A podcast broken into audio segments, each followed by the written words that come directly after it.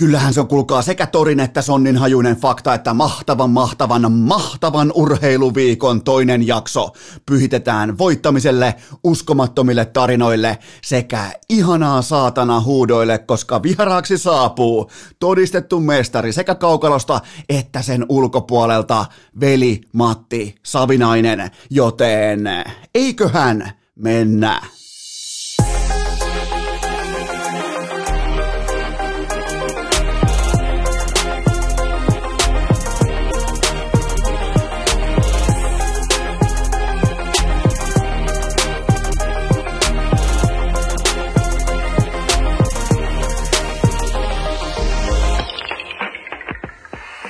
Tervetuloa te kaikki mitä rakkahimmat kummikuuntelijat. Jälleen kerran urheilukästin mukaan on keskiviikko, toinen päivä kesäkuuta ja nyt tehdään täysin vilpittömästi sellainen linjanveto, että tämä jakso on poikkeus siinä mielessä, että tämä etenee aivan putipuhtaasti kronologisesti eteenpäin. Mä en tiedä, mitä tulee kohta tapahtumaan velimatti Savinaisen kanssa. Koppaako hän puhelua? Tuleeko hän vieraaksi? Hän on odottanut tätä päivää, mä oon odottanut tätä päivää, nimittäin siellä on tarinaa. Siellä on sananen varattuna teille voittamisesta.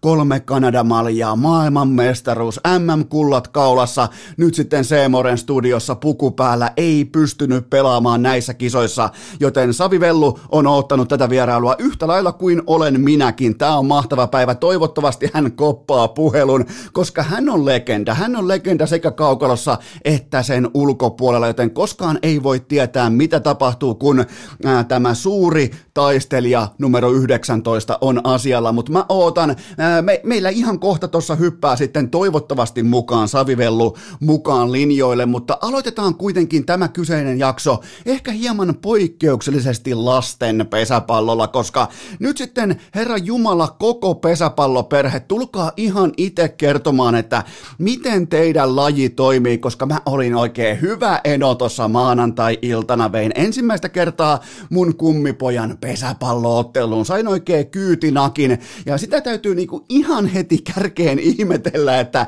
jos vastakkain on Lahden joukkue, yhdeksänvuotiaiden poikien Lahden joukkue ja vastaava joukkue Kouvolasta, niin eikö ole ihan itsestään selvää, että ottelu käydään puolueettomalla kentällä Heinolassa? Myllyajan koulun vanhalla pihalla nykyään Sinilähde talo, niin eikö olekin logistisesti ihan täysin luonnollista pelata Heinolassa? Onko jopa kyse siitä, että Lahen ja Kouvolan yhdeksänvuotiaiden poikien fanikunnat on vähän niin kuin Liverpool ja Manchester United, että niitä ei mielellään voi päästää samaan junaan. Onko siitä kyse, että pelataan neutraalilla kentällä? En tiedä, mutta kokoontuminen varttia vaille viisi, niin mähän totta kai oletan ää, siinä yltyvässä tuulessa, siinä kylmässä kelissä, hyvä ettei takatalvi iske itseään kehiin, mähän oletan, että matsi alkaa viideltä. Miettikää, ne yhdeksänvuotiaat pojat, ne veti tunnin ei vartin, ei 20 minuutin, ei puolen tunnin, ne veti tunnin lämmittelyn ennen ottelun alkua. Se alkaa sitten kello kuusi. Ja se kestää, se kestää, se kestää. Niin nyt sitten vaikka molemmat korhoset, Puhtimäki, tulkaa nyt jumalauta itse kertomaan.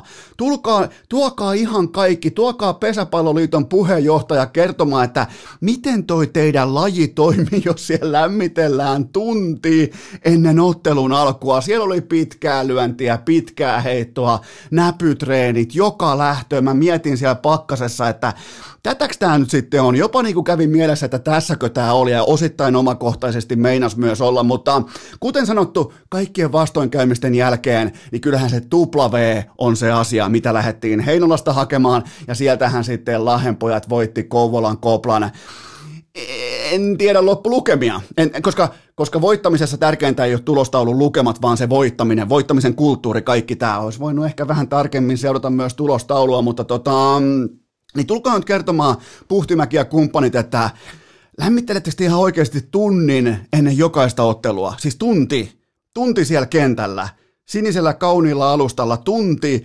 nakellaan palloa, ja, ja, ja tota, mä oon ollut siis vähemmän aikaa, mä oon ollut NHL-ottelutapahtumassa, mä oon ollut vähemmän aikaa varsinkin NBA-ottelutapahtumassa, ja nyt mä olin yhdeksänvuotiaiden poikien pesäpalloottelussa, keli oli plus seitsemän, tuuli kaakosta 17 metriä sekunnissa ja sortsit jalassa pakkasessa, mutta se tupla V, se tupla V, se kummipojan hymy, että se lyöjä jokerina, ja taisi olla aika, aika mielenkiintoinen lyöjä jokeri muuten, oli jokerin paita päällä ja niin kuin koko niin kuin joukkueen sonni lyöjä, niin silti olikin eniten tyytyväinen niistä kotiutetuista, tai niin kuin kotiin juoksusta, mikä se on siis, tuoduista juoksuista. Ne oli niinku se kova juttu, ei se, että pääs lyömään palloa, vaan se juoksujen tuominen. Eli vähän on vielä tuo jokerin rooli, ei ole, ei ole ihan sellaista niinku, ää, Juha Korhos-tyyppistä alfa-asennetta, että on toppahousut jalassa niin kuin olisi pitänyt muuten olla, ja aurinkolaiset päässä ollaan lyöjäjokerina lyömässä palloa. Nyt oltiin tuomassa juoksuja, mikä on ehkä vähän, mutta joo, kaikki menee, W korvaa kaiken.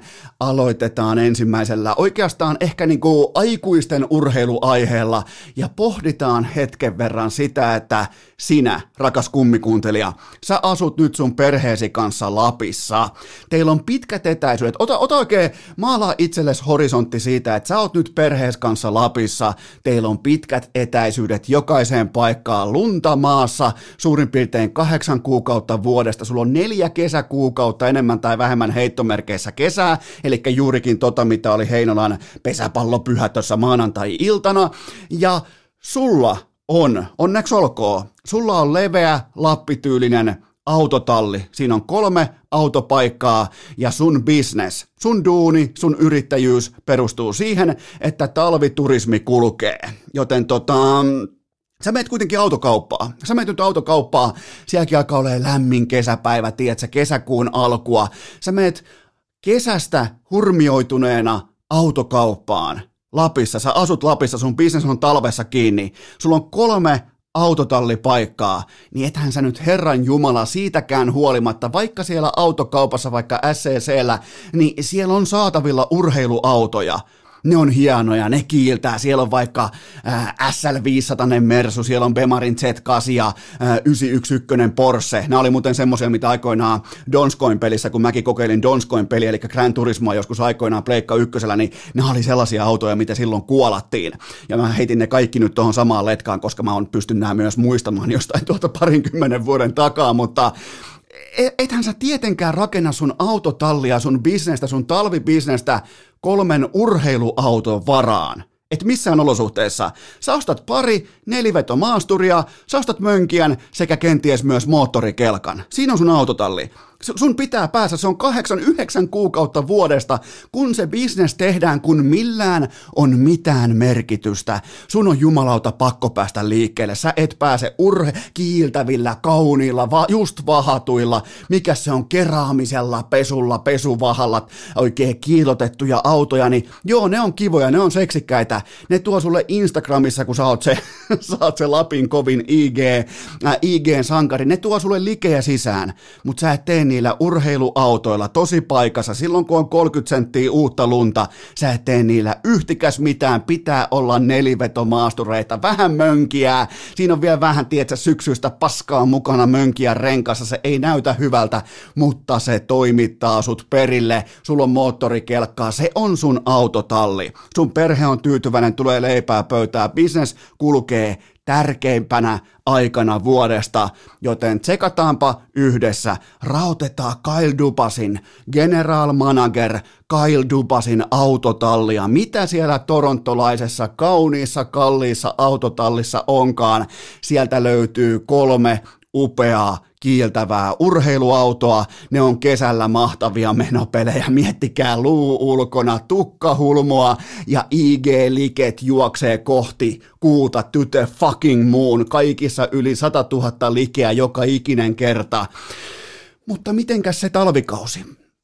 Mitenkäs se syvän lumen aika, miten se bisneksen, NHL-bisneksen kannalta kaikkein oleellisen sesonki, kun sulle ei enää riitä mukana oleminen, vaan pitäisi pystyä myös hieman tosipaikassa joskus silloin tällöin kenties mahdollisesti voittamaan jotakin, niin kysymys kuuluu, mitä silloin tehdään, kun sulla on kolme urheiluautoa siellä tallissa – No silloinhan ei tehdä yhtikäs mitään, silloin paskannetaan aivan keskelle lahjetta, kuten jälleen kerran nähtiin. 3-1, ottelusarja johto, pientä altavastaaja rakennusvaiheessa olevaa Montreal Canadiensia vastaan, sä et sula sitä.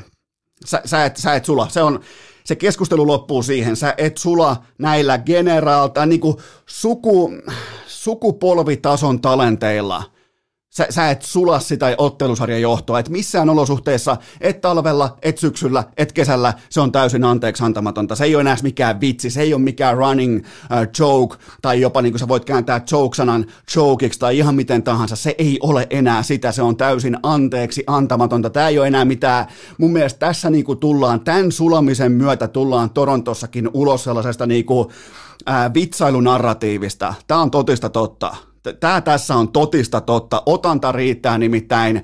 Katsellaanpa kolme supertähteä, Auston Matthews, Mitchell Marner ja William Nylander. Katsellaanpa näitä urheiluautoja.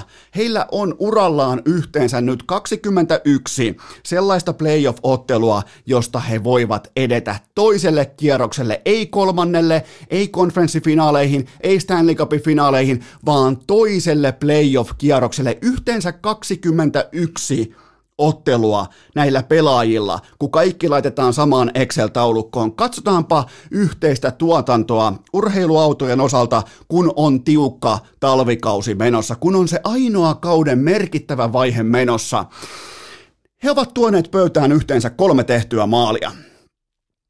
Mukaan laskettuna tämä William Nylanderin roska-aikamaali Montrealia vastaan toissa yönä, joten se on siinä. Mitchell Marner – Seitsemän otteluun yhteensä 0 plus 1, silloin kun on kaikki marmorit pöydässä. Itse asiassa Marner on tällä hetkellä 18 playoff-matsin maalittomassa letkussa. Marnerilla on urallaan yhtä paljon playoff-maaleja kuin kiekko yli pleksin jäähyjä playoffeissa. Eli hän saa todistetusti ainakin kiekon vielä kohoamaan. Miettikää, ei noilla jätkillä tee tosi paikassa yhtään mitään. Ei näillä urheiluautoilla, siellä on 45 senttiä uutta lunta jossain saatanan sonkamotkan perähelvetissä. Et sä lähde jollain niin kuin SL500 Mersulla sudittelemaan toivomaan IG-likejä. Ei ole mitään käyttöä. Ei ole yhtään mitään käyttöä. Joten tota, ja jatketaan vielä Marnerista. Näittekö, näittekö, mitä Montreal teki Game 7 Tai kenet ne puki kokoonpanonsa? Sillä, ei ole, sillä pelaajalle ei ole jalkoja, sillä ei ole käsiä, ja nämä ei ole mitään kuvainnollisia, se siis ei ole, ei ole tota, vaikkapa Ilari Melart, silläkään ei ihan joka tilanteeseen löydy jalkoja eikä käsiä terveisiä, vaan Melartille yksi mun suosikkipelaajista kautta aikojen pelti, hansikas, mutta Montreal Canadiens puki kokoonpanonsa käsitteen, ja se on yhtä kuin pelikello. Se oli nerokas ratkaisu, koska kello on tähtitieteellisen paineen otteluissa aina – jommankumman puolella ikuisesti ja aina. Se ei ole koskaan splitti keskeltä, se ei ole 50-50, se on aina se elementti jonkin toisen etuna, jonkin toisen laahuksena, riippakivenä, se on uhkatekijänä. Montrealin nerokas tulokulma, se oli tähän otteluun koko se avain, pidetään kellosta huolta, niin kello pitää meistä huolta. Eli pidetään jääkiekkotermein ottelu millä hinnalla, tasansa, ää, millä hinnalla tahansa tasoissa ja katsotaan, milloin Toronto alkaa panikoida. Tehdään heille kypsyystesti. Tehdään ihan vilpitön avoimin kortein pelattu kypsyystesti, varsinkin Toronton supertähtipelaajille, että jos ne ei panikoi, jos ne pystyy laittaa toistot sisään, jos ne on yhtäkkiä kasvanut nämä IG fuckboyt, jos ne on kasvanut aikuisiksi, niin silloinhan Montreal häviää ton ottelun. Ne löi vetoa sen puolesta, miettikää, avoimin kortein kello puolellaan, ne löi tai jopa kello kaulassaan ne löi vetoa sen puolesta, että Toronto ei ole kasvanut aikuisuuden tilaa vieläkään, ja niiden kuponki osui. Heti toisen erän kolmannella peliminuutilla Jälleen kerran Mitch Marner tekee kiekon kanssa jotakin, mikä on täysin anteeksi antamatonta haastaa avoimena. Hyökkäys sinisellä menettää ja Brendan Gallagher laittaa veskarin läpi kiekon maaliin. Sellaisesta ehkä viiden prosentin laukaisupaikasta. Se menee kerran 20 maaliin se laukaus, ja tällä kertaa se meni. Totta kai se on veskarin maali, mutta nimenomaan se, miten Marner pakotettiin ylipelaamaan, yliajattelemaan, ylipuristamaan, ylitekemään jotakin kiekollisena, mikä, kas, äh, mikä sataa suoraan Montrealin laariin. Ei tämä ole mitään tähtitiedettä. Ei tää on niinku, nyt ei tarvita mitään johtavaa analyytikkoa paikalle tai mitään muuta vastaavaa. Montreal löi avoimesti vetoa sen puolesta, että Toronton pääkoppa ei tule kestämään sitä ääntä, joka kuuluu kaappikellosta. TikTok, TikTok, eikä nyt puhuta siitä sosiaalisen median sovelluksesta, vaikka onkin fuckboyt kyseessä. Miettikää, miten nerokas ratkaisu. Montreal ilmoitti pelivalinnallaan, pelitaktiikallaan, taktisella tulokulmallaan, että me ei pidetä teitä aikuisina. Me ei pidetä teitä yhtään. Laittakaa ne Porset ja Ferrarit ja ne Lamborghinit ja laittakaa ne kaikki urheiluautot sinne kentälle. Me tullaan täältä maastureilla, me tullaan jeepeillä, meillä on vähän tota nelivetosta Mersua, meillä on Audia, meillä on äh, Ford 150, meillä on amerikkalaista rautaa heittää tähän kovaan lumeen. Ja, ja Mont- Montreal löi ihan avoimesti vetoa sen puolesta, että nuo urheiluautot ei me metriäkään eteenpäin ja ne oli oikeassa. Miettikää, mä voin vaan kuvitella pukkarissa ton fiiliksen, ton tunteen, kun on tehty oikea ottelusuunnitelma siitä, että pakotetaan vastustaja kuulemaan kellon ääni ja panikoimaan, ja se onnistuu. Mitchell Marnerin menetyksessä ei ollut mistään muusta kyse. Ei mistään muusta kyse. Sen jälkeen se numero 47, kellä oli synttärit, mä en edes muista, se sukunimi taitaa olla Engval tai joku muu vastaava, niin sekin ylipuolustamalla, vaikka ei ole tähtipelaaja eikä urheiluauto, niin sekin ylipuolustamalla, aivan siis väärässä osiossa kenttää, missä hänen positionsa pitäisi olla. Hän ottaa ylipuolustamisella ää, laadukkaasti pelannutta Cole, ää, Cole Caulfieldia vastaan jäähyn, ja siitä sitten Suzuki ja varsinkin Perry maaliedustalta ää, vahinko-ohjuri. Joo, vahinkoja tulee, mutta silti sekin rakenne perustui siihen, että tuli pakottava tarve tehdä jotakin, koska me ollaan kusessa – me ollaan parempi joukkue, kello tikittää ja me tiedostetaan se, että meidän tappio on häpeäksi, meidän tappio on noloasia, se on katastrofi, se on fiasko, se on skandaali, kun taas Montreal saapuu paikalle ja pelaa vain ja ainoastaan talorahoilla ja näyttää, miten tämä homma tehdään. Kotkaniemi, armia, kumppanit, laatujääkiekkoa, ne ei kuvittele itsestään yhtään mitään ja ne vittu hihittelee vielä perää, koska Toronto ei pääse yli siitä, että se ei ole sen johtavat pelaajat, sen tähtiluokan, super mega tähtiluokan pelaajat ei ole tosi paikassa aikuisuuden tilassa. Ai että, ne on ihan, ne on nassikoit, ne on penskoi, ei mihinkään, ei varsinkaan Marner. Ja joku Nylander puhuu jossain pressissä, että mä oon syntynyt itseluottamuksen kanssa. Poika, poika, poika, ensin suoritus, sen jälkeen puheet. Älä, älä, älä ikinä kuvittelekaan, että sä olisit voittanut jotain. Että sä olisit vienyt sun joukkuetta yhtään mihinkään. Nämä fuckboyt ihan samassa rivissä, Marner, Nylander, Matthewsen oli vaarallinen, mutta sillekin alkaa kohta löytyä syynsä, minkä takia hän ei koskaan tule läpi tosi paikasta.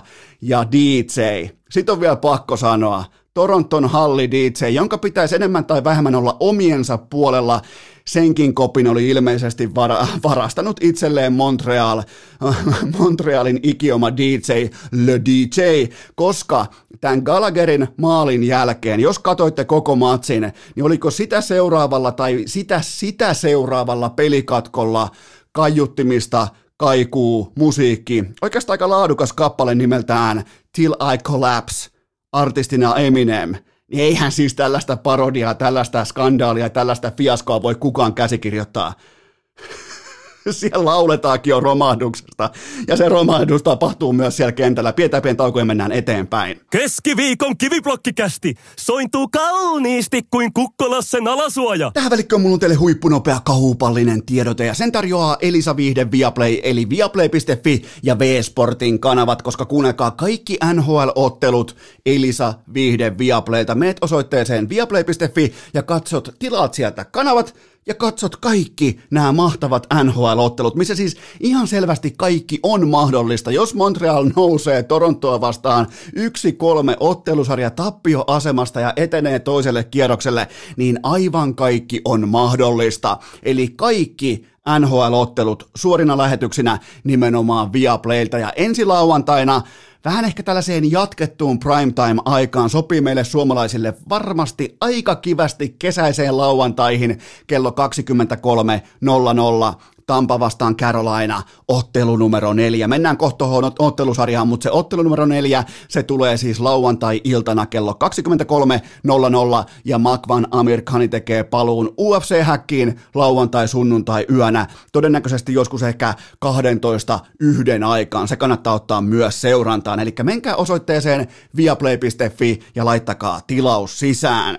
Tähän kylkee myös toinen kaupallinen tiedote ja sen tarjoaa Taffel. Se on kuulkaa viimeinen MM lätkäviikko käsillä, joten nyt sitä MM-kisapussia äh, Leijonien logolla ei muuta kuin sitä mukaan torstaille, koska laadukas kotistudio alkaa oikeasta sipsivalinnasta. Mulla on ollut pitkin kisoja nyt tässä äh, näitä grillsejä, eli se pussi, missä on Leijonien logo, ja totta kai myös mun uutta suosikkia Furiousia. Ja siihen Amerikan dippiä kylkee ehkä vielä ratkaisu niin sanotun kultaviikon kunniaksi, Championship Weekin äh, kunniaksi, kenties vielä Onion on miksiä mukaan, eli vähän sipulilla marinoituja, tiedätkö, suolapähkinöitä, niin aivan varmasti toimittaa kotisohvalla. Siis faktahan on se, että se laadukas kotistudio-suoritus, se lähtee liikkeelle oikeasta sipsivalinnasta, joten luottakaa, unohtakaa kaikki muut brändit ja luottakaa sipsien Goattiin, kaikkien aikojen paras sipsi, kaikkien näköjään voisi sanoa jopa suurin sipsivalmistaja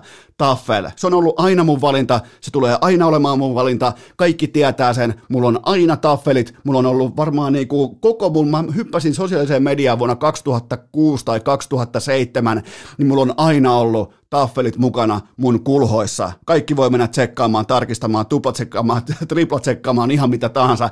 Joten menkää osoitteeseen taffel.fi, sieltä löytyy lisäinfoa ja kaikista Suomen kaupoista löydätte MM-kisapusseja, löydätte Furiousia, löydätte dippejä, joten valitkaa tekin taffel. Tähän vielä jatkeeksi aivan siis kaikkien aikojen nopein K18 tuoteinformaatio sen tarjoaa Coolbet. Se on tänään keskiviikko, tulee yhtä kuin kerroin päällikkö. Siinä on viisi hunttia lisäpotissa, joten mä luulen, että se tulee menemään aika matalalla kertoimella, joten kerroin päällikkö tänään keskiviikkona, kuten kaikkina muinakin keskiviikkoina. MM-lätkässä oma kerroinkisansa koko ajan menossa, sieltä kaksi tonnia parhaalle. EM-futiskohteet, ne on jo auenneet ja siellä on 25 euron ilmaisveto saatavilla. Se oikeastaan kannattaa käydä tsekkaamassa jo tässä ja nyt tämä EM-futiskohteet. Siinä pitää veikata mestaria ja se palauttaa sitten suoraan 25 euron ilmaisvedon takaisin. Mulla on poiminta teille heti kärkeen. Torstain MM puolivälierien paras pelikohde on se, että USA teurastaa Slovakian. USA on oikeasti laatuporukka. Niillä on ne on selvästi samalla sivulla, se on hyvin valmennettu, siinä on hyvät johtavat pelaajat, siinä on tiettyä energiaa, siinä on kiekollista rohkeutta ja kiekollista kuria tällä kertaa myös tässä usanipussa, joten ne teurastaa helposti Slovakian. Se on mun lähtökohta. Ja Leijonilla on muuten melko me- mehukas, ihan syystäkin, melko mehukas kerroin Tsekkiä vastaan myös huomenna torstaina. Ja sitten mulla on myös kysymys teille, onko Kanada todella noin selkeä alakoira Venäjää vastaan? Mun mielestä ei ole. Voitte käydä katsomassa, mikä on kerroinmarkkinan tilanne Kulpetilla tällä hetkellä, mutta mun mielestä tasoero kun lähdetään puristamaan tätä ikuista rivalria jälleen kerran kasaan. Mun mielestä tasoero ei ole vaikkakin alkulohko on mennyt aivan päin persettä Kanadalla, niin siitäkään huolimatta mä en suostu uskomaan, että tasoero on noin järkyttävä. Niin, ja ensi yöltä, eli nyt keskiviikko torstai yöltä NHLstä, mä otan, mä otan, vaivotto, mä otan vaivattoman tuplaveen himaan. Eli Colorado voittaa Vegasin myös toisessa ottelussa. Ei välttämättä, en siis sano, että 7-1, sitä mä en yritä teille vihjata. Mä vaan totean, että Coloradon laatu on tällä hetkellä jotakin, mitä, mihin yksikään NHL-joukkue ei pysty mätsäämään. Sen tärkeimmät pelaajat on tärkeimmässä vaiheessa sesonkia. Ne ei ole mitään urheiluautoja, ne on luotettavia maastureita. Ne, ne pärjää ihan kaikkia pelitapoja, taktiikoita, ää, pimennyksiä, varjostamisia, ihan mitä, ihan mitä vastaan tahansa. Coloradon tärkeimmät pelaajat, ne ei häviä ottelua numero kaksi kotonaan, joten mä lähden siitä liikkeelle, että mun Colorado-liuska pitää myös ensi yönä. Kaikki kampanjat Kulpetin sivustolta, kaikki pelaaminen maltilla, älykkäästi ja K18. Keskiviikko. Kästi korville. Kertoimet silmille ja kädet ristiin. Ja nyt kun me ollaan autojen kanssa päästy oikeastaan vauhtiin, meillä on otettu kytkin pois pohjasta, laitettu lisätty vähän kaasua tähän keskiviikon jaksoon, niin miksei pysyttäisi suorastaan autojen maailmassa? Mulla on nimittäin teille myös urheiluauton vastakohta, eli pelaaja, pelaajaprofiili, pelaajasielu, joka on tärkeimmissä otteluissa sekä maajoukkueessa, junnumaajoukkueessa että NHLssä aina parhaimmillaan. Ei siis silloin joskus ehkä marraskuussa, ei aina joskus tammikuussa, mutta parhaimmillaan silloin, kun millään on mitään merkitystä. Vähän joutunut aina operoimaan koko uransa keskipakan puolustuksen takana, joskus jopa heikommankin puolustuksen takana, mutta kyseessä on tietenkin Carey Price, win or go home, eli voitto tai kuolema, voitto tai himaan otteluista. Hän on nyt urallaan 7 ja 2, eli seitsemän voittoa ja kaksi kertaa tullut L, ja GAA taitaa olla jotakin 1,4 luokassa siinä ei nyt ihan hirveästi suleta sitä. Siinä ei ihan hirveästi kadota kuvista. Niin kuin Matthews, niin kuin Marner, niin kuin Nylander. Vaikka pelipaikat ei täsmää, mutta sun produktion, sun suorituksen, sun standardin pitää olla silti kovapalkkaisena, kallispalkkaisena, franchise-pelaajana. Se pitää olla aina helvetin korkealla. Joten tota, mä kirjasin tuosta ottelusta Game 7 vieraskenttä Toronto. Vaikka ei ollut faneja katsomossa kuin 500 kappaletta, nekin oli hienolla, mun mielestä hienolla tavalla ää, niin kuin lääkäreitä, hoitajia, terveysalan työntekijöitä, vaikka siellä oli vain 500 fania katsomossa, niin silti tämä ei yhtään haalista tätä Carey Pricein nollapeliä. Mä toistan mun sanan nollapeliä. Tämä oli nollaus. Siellä lukee, Toronton laarissa lukee yksi maali. Mä en ota mukaan sitä. Mä en, mä en, mä en halua kuulla mitään roska-ajan maaleja, mikä tuo vaikka William Nylanderille jonkinnäköistä tilastopääoma, että hei, se ei ole sentään sulanut tosipaikoissa aivan paska, sellainen oikein ulkokehä pyöriä, ihan pelokkaana pikkuruotsalaispoikana pyörii ulkokehällä koko matsin, ei mitään käyttöä siellä, missä voi tulla pipi, koska pipihän ei ole kiva. Pipihän siis, pahimmillaan Pipi voi pilata koko Instagram-kesäkauden siellä kävellään pitkin venisepiitsejä, jotkut retroajan farkkusortsit jalassa, niin siinä on kova tälli jossain polven alapuolella, niin sulla voi olla siinä pahimmillaan jopa niin kuin jalassa kipsi tai käsi kantositeessa, niin sehän menee IG-kesä ihan päin persettä. Joten Nylander älykkäästi pysyi ulkokehällä, pelas postilaatikosta, vähän vilkuili ja tökki sinne tänne ja kaikki pelkäs pricea. Kattokaa niitä laukauksia, kattokaa, kattokaa varsinkin kun Jack Haimani ja ei, ei siinä ollut kuin hopeeta jalossa, jaossa. Vaikka Haimani mä pidän oikeana urheilijana, niin ei siinä vaan ollut kuin hopeeta jaossa. Tämä Gary Price lannisti heidät, lannisti kaikki. Ja se on hieno, se on hieno kun se tavallaan niin kuin alistetaan tuolla kaukalossa ja kaikki fanit näkee sen. Siis Gary Pricehan alisti kaikki Toronton pelaajat kylmällä tavalla – Siinä suurin piirtein sanotaanko tokan erän alkuvaiheesta eteenpäin, niin kaikki ymmärsivät, että Toneitu menee tänään yhtään kiekkoa. Ja se piti myös paikkansa. Ja oli muuten NHL-historian ensimmäinen pelaaja, ja tämä on taas joku random twiitti, mistä on noussut jonkinnäköinen uutiskierto, mutta oli NHL-historian ensimmäinen pelaaja, jonka sopimuksen keskimääräinen vuosi, eli Gary Price, jonka sopimuksen keskimääräinen vuosipalkka on yli 10 miljoonaa dollaria vuodessa, niin miettikää, tämä oli tällaiselta kyseiseltä sopimuspelaajalta ensimmäinen voitettu playoff-ottelusarja.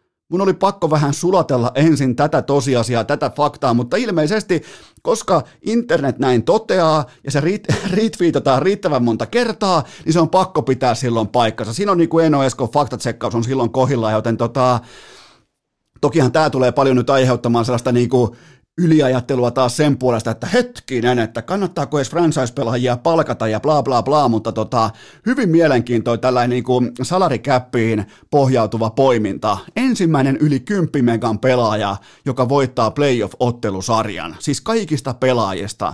Tokihan palkkarakenteet on muuttunut, heittänyt häränpyllyä tässä tota, ihan hirvittävällä tavalla ja koko ajan revenue nousee, nousee, nousee. Tämähän ei ole kymmenen vuoden päästä enää mitenkään vertailukelpoinen, koska ihan niin kuin normipelaajatkin alkaa tienaamaan McDavid-rahoja suurin piirtein. Mutta joka tapauksessa Gary Price, kun, kun sulle maksetaan, eihän sulle makseta mistään marraskuusta tai eihän sulle makseta mistään tammikuun pimeästä illasta jotain, jotain äh, New Jersey äh, Devilsia vastaan. Ei, ei. Sulle maksetaan näistä hetkistä ja on ilo nähdä, että iso pelaaja, konkaripelaaja, jolta vähän niin kuin ehkä horisontissa alkoi jo laskea aurinko tämän kauden mittaan, niin vielä se raapasee sen auringon kerrasta sinne aivan päivän tasajan kohdalle keskelle taivasta ja toteaa, että hei mä en ole lähes mihinkään. Joten tota, me ei voida olla mitään muuta kuin onnellisia Carey Pricein puolesta, koska se löi kivet, kottikärry ja kantoi ton joukkueen Game 7 Winnipeg Jetsia vastaan seuraavalle kierrokselle. Pikaisesti vielä vaihdetaan ottelusarjaa, pikaisesti vielä maalivahtien merkityksestä. Carolina ja Tampan kaksi ensimmäistä ottelua on ratkennut ruukien veskari vain ja ainoastaan. Nyt ei ole mistään, nyt ei tarvi yliajatella, nyt ei tarvi yliperata, nyt ei tarvi kaivaa mitään datanörtti Excel-taulukkoa esiin. Kyse tässä Carolina ja Tampan ottelusarjassa on maalivahtipelaamisesta, ei mistään muusta osa-alueesta maalivahtipelaamisesta. Ruukien veskari valitettavasti Alex Nedelkovic ja Andrei Vasilievski, se luottoluokitusero, se on järkyttävä. Mä en yritä nyt tulla teille sanomaan, että Nedelkovic olisi pelannut jotenkin erityisen huonosti tai laaduttomasti tai olisi joku Tristan Cherry tuolla maalissa. Ei, ei. Mutta luottoluokitus perustuu siihen, että sun jokainen hetki, jokainen torjuntatilanne noudattaa tismalleen samaan, samaa niin kuin luottotasoa. Se credit line on aina ja ikuisesti sama. Ottelu numero yksi, Carolina voittaa laukaukset 38-30, ottelu numero kaksi viime yönä, Carolina piiskasi Tampaa laukauksissa 32-15 ja molemmat ottelut vieraille lukemiin. Yksi kaksi. Avausma- avausmatsissa me nähtiin Nedekovitsilta äh, horjahdus, joka johti siihen, että oliko Goodrow heittää kiekon jostain nollakulmasta lipumaan. Äh,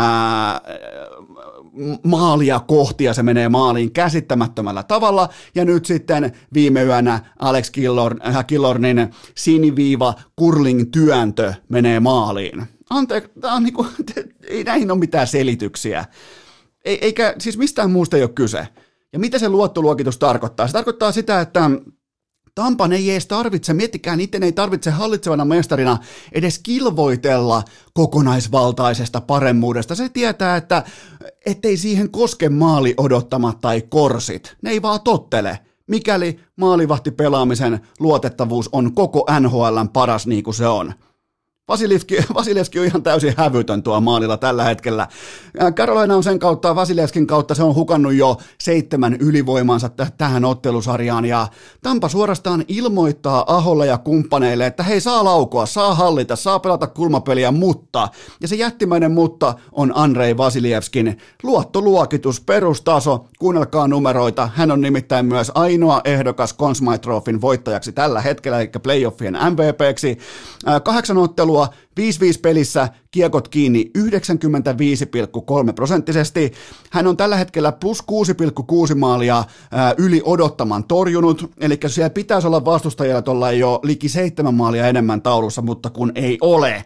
Se ottaa siis se ottaa budjetin yli kiekkoja kiinni jatkuvasti. Oli siinä kategoriassa paras runkosarjassa ja on paras nyt myös playareissa. En ole käynyt on, on, uskallan sanoa, että on tällä hetkellä parempi tässä tilastossa kuin Helebak. Voi olla jopa, että Helebak oli, oli mutta se on, ne on lillukan varsia. Nämä, on, nämä ottaa kovia numeroita nämä kaksi veljeä.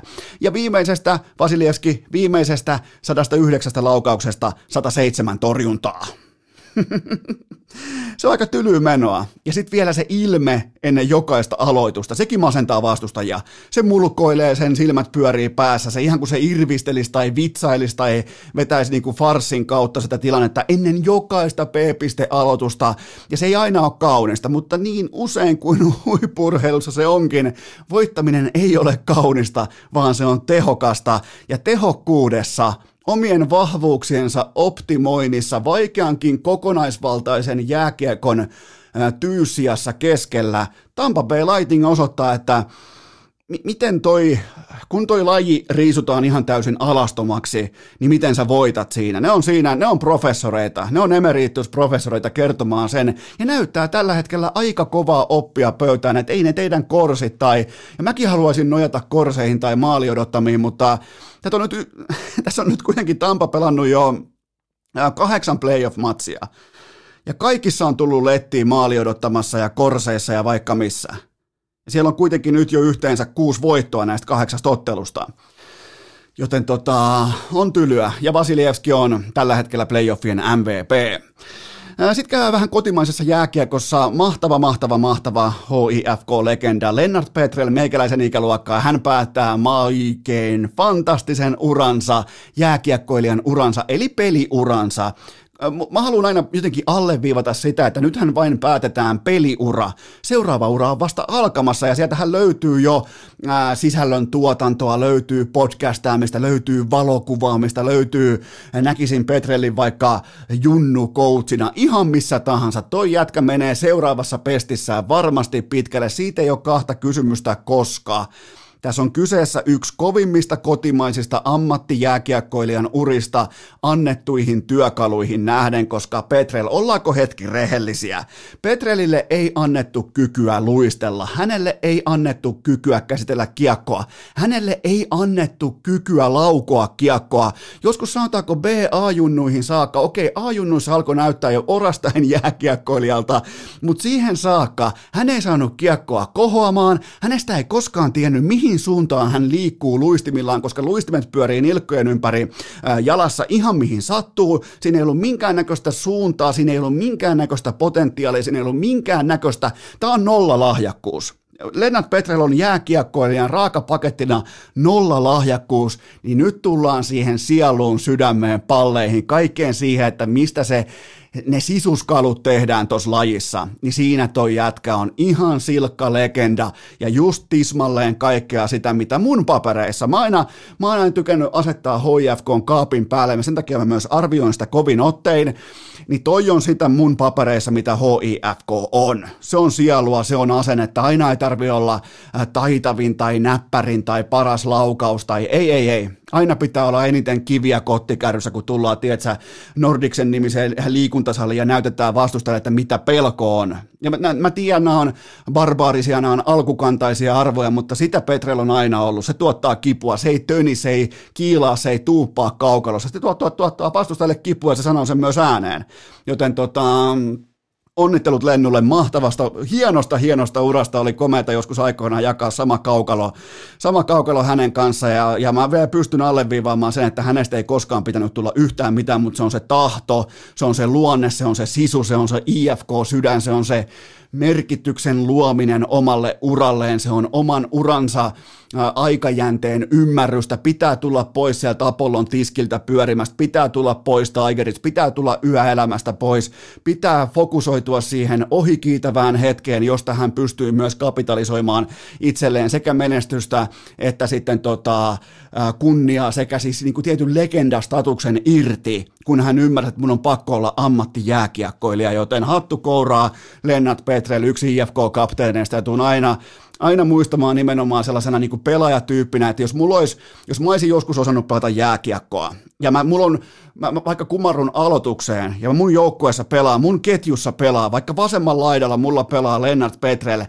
niin mä tiedän, että mä en ole yksin, ja, ja ihan sama mitä duunia sä teet, sä, sä sä oot töissä missä tahansa, niin sehän on hieno tunne, kun sä et ole projektissa yksin. Joten Lennart Petrel, IFK-legenda, onnittelut mahtavasta pelaajaurasta.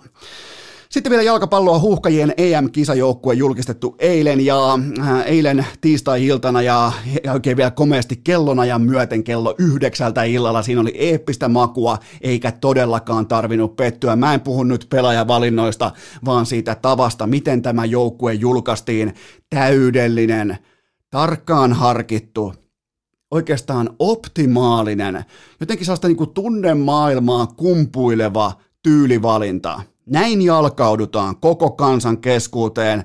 Tämä oli jotakin sellaista, että mitä vaikkapa aikoinaan susijengi olisi voinut tehdä ennen isoa nousua suosioon. Nämä on tällaisia vahvoja viittauksia siitä, että hei, me ei olla olemassa mitään pientä äänekästä palsta tai jonkinnäköistä niin Twitter-soturijengiä varten, vaan me ollaan täällä koko kansan puolesta. Tervetuloa kaikki frontrunnajat, kaikki äh, satunnaiskatsojat, kaikki satunnaiskannattajat, kaikki, ketkä ootte just sitä kansaa. Sitä löytyy, on se sitten sun mielestä valitettavasti tai mistä tahansa se kielikään, mutta tästä maasta löytyy aivan helvetisti urheilu, heittomerkeissä urheilukansaa, jotka katsoo vain jääkiekon MM-kisat ja ne katsoo vain jalkapallon arvokisat ja olympialaiset, ne ei katso mitään muuta. Ne katsoo ehkä paikallista painia ja painonnostoa, ja se on siinä. Joten jalkapallo perhe itsessään osoitti koko Suomen tällaiselle vähän ehkä aaltoilevalle, seuraavan kiiltävän asian perässä juoksevalle urheilukansalle, että hei,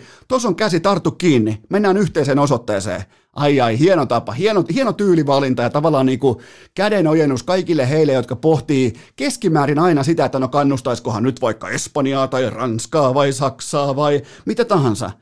Niin nyt on huuhkajat on tehnyt selväksi, että hei, me ollaan täällä, me ollaan pelaamassa teidän, teidän kanssa, tulkaa messiin että tässä on meidän pelaajat, me ollaan ihan tavallisia ihmisiä niin kuin tekijät, että tuossa on, tos on Myrkö Markku esittelee ton ja Vesa-Matti Loiri esittelee Lukas Radetskin, se oli koko videon hienoin hetki, joten tota, Tämä oli, oli statement, tämä oli tyylivalinta, tämä oli kädenojennus, tämä oli paljon paljon enemmän kuin joukkueen julkaisu. Ne voi laittaa paperillekin, ne voi laittaa taktiikkataululle, mutta tässä oli kyse jostain paljon suuremmasta kuin taktiikasta, kuin jostain pelaajien niin kuin kokoonpano. Nyt, nythän debattihan, siis tänä keskiviikkoaamuna, debattihan ei ole sitä, että ketä jäi vaikka joukkueesta ulos tai kuka ei mahtunut sisään tai onko jollain jotain loukkaantumisia. Ei, ei. Kyse on siitä, että miten tyylikkäästi huuhkajat presentoi oman asiansa, eli koko urheilu, koko Suomen kansan kanssa pelaamisen jalkapallon EM-kisoissa ekaa kertaa koko laji historiassa. Se on tyyli, se vaatii munaa, se vaatii sielua ja siitä huuhkajille 10 pistettä. Keskiviikon urheilukääst! Viikon ainoa tosissaan tehty jakso. Tähän välikköön mulla on teille huippunopea kaupallinen tiedote ja sen tarjoaa Puhdistamo eli puhdistamo.fi. Voitte välittömästi mennä kyseiseen puhdistamo.fi osoitteeseen ja katsoa, että miten se Team Aamupaska rakentaa oman päivärakenteensa. Siitä on kyse. Eli mä haluan puhua teille tänään EAA-tableteista. Siellä on kaikki MVP-luokan aminohapot messissä. Aminohapot, ne tasapainottaa sun kroppaa, ne aistii, ne, ne, ne aistii puutostiloja. Jos ei sulla vaikka suolisto toimi, jos sulla on vaikka vastustuskyvyn kanssa jotain just sillä hetkellä meneillään, niin aminohapot hyökkää. Se on se liimapelaaja. Se hyökkää, se auttaa sun kroppaa tai se auttaa sun elimistöä niiltä osin, missä saattaa olla pieniä puutostiloja joten EAA-tabletit, ne on kaikissa äh, kaupoissa, jotka myy puhdistamon tuotteita, joten kun me ette näette vaikka Barkovin kasvot siellä puhdistamon hyllyn kohdalla, niin ottakaa EAA-tabletteja mukaan, on nimittäin viimeisen päälle.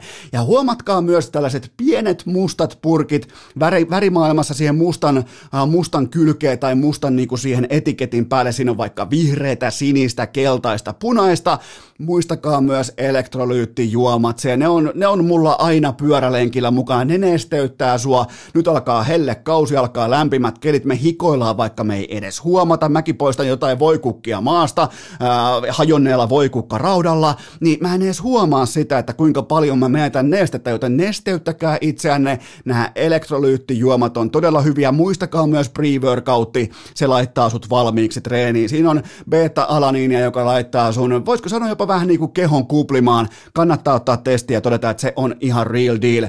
Mutta lähdetään kuitenkin noista EAA-tableteista, ne on kaikki kaikessa. Menkää tsekkaamaan puhdistamon hyllyt tai tilatkaa osoitteesta puhdistamo.fi, nimittäin Team Aamupaska. Ja olette muuten tervetulleita Team Aamupaska. Te olette laittanut hienon tavalla kuvia, että ette onneksi toistaiseksi sieltä Aamupaskalta, vaan te olette lähettänyt, että mitä kaikkea te olette tilannut, joten aina kun tilaa puhdistamolta jotain, laittakaa mulle inboxiin viestiä kuvan muodossa, niin se on vähän niin kuin teidän lisenssi tähän erittäin arvostettuun klubiin nimeltä Team Aamupaska, joten menkää osoitteeseen puhdistamo.fi. Tähän kylkee myös toinen kaupallinen tiedote, sen tarjoaa Dr. Ötker. Puhutaan siis Rustika. Toi Rustika pizza, pakaste pizza on mun mielestä ylivoimaisesti paras pizza, minkä voit löytää mistä tahansa kaupasta.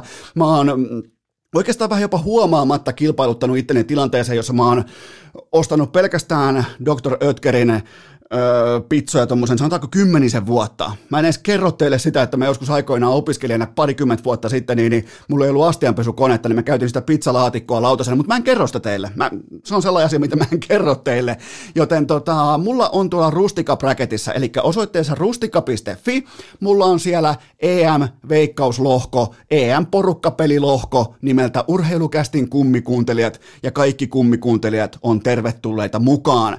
Jos me saadaan siihen kovia hyviä lukemia tauluja. Jos me saadaan paljon, paljon, paljon pelaajia mukaan, niin mä klaaraan sinne teille vielä vähän aiottuakin isommat palkinnot mukaan. Eli liittyminen tapahtuu vain ja ainoastaan meikäläisen IG-storista tai vaikkapa juurikin tämän jakson esittelytekstistä. Avaat Spotifyn, menet sinne jakson tekstiin ja klikkaat sitä rustikan äh, linkkiä. Se on siinä. Se vie oikeaan lohkoon. Ensin pitää rekisteröityä mukaan tuohon rustika-bräkettiin ja sen jälkeen sitten mukaan urheilukästin kummikuuntelijat lohkoon. Se tapahtuu muistakaa vain linkin kautta. Se on se askeljärjestys, joten tervetuloa pelaamaan. EM Futis alkaa ensi viikolla. Miettikää ensi viikolla! Jumala, todella hienoa. Se alkaa ensi viikolla, joten aletaan veikkailemaan lopputuloksia ja siellä sitten on bragging rightsit ja on urheilukästi tulee tekemään seurantaa siitä, että kuka voittaa, kuka menestyy ja näin poispäin. Joten meikän IG-story tänään ja huomenna ja sitten jaksoesittelystä tämä liittymislinkki.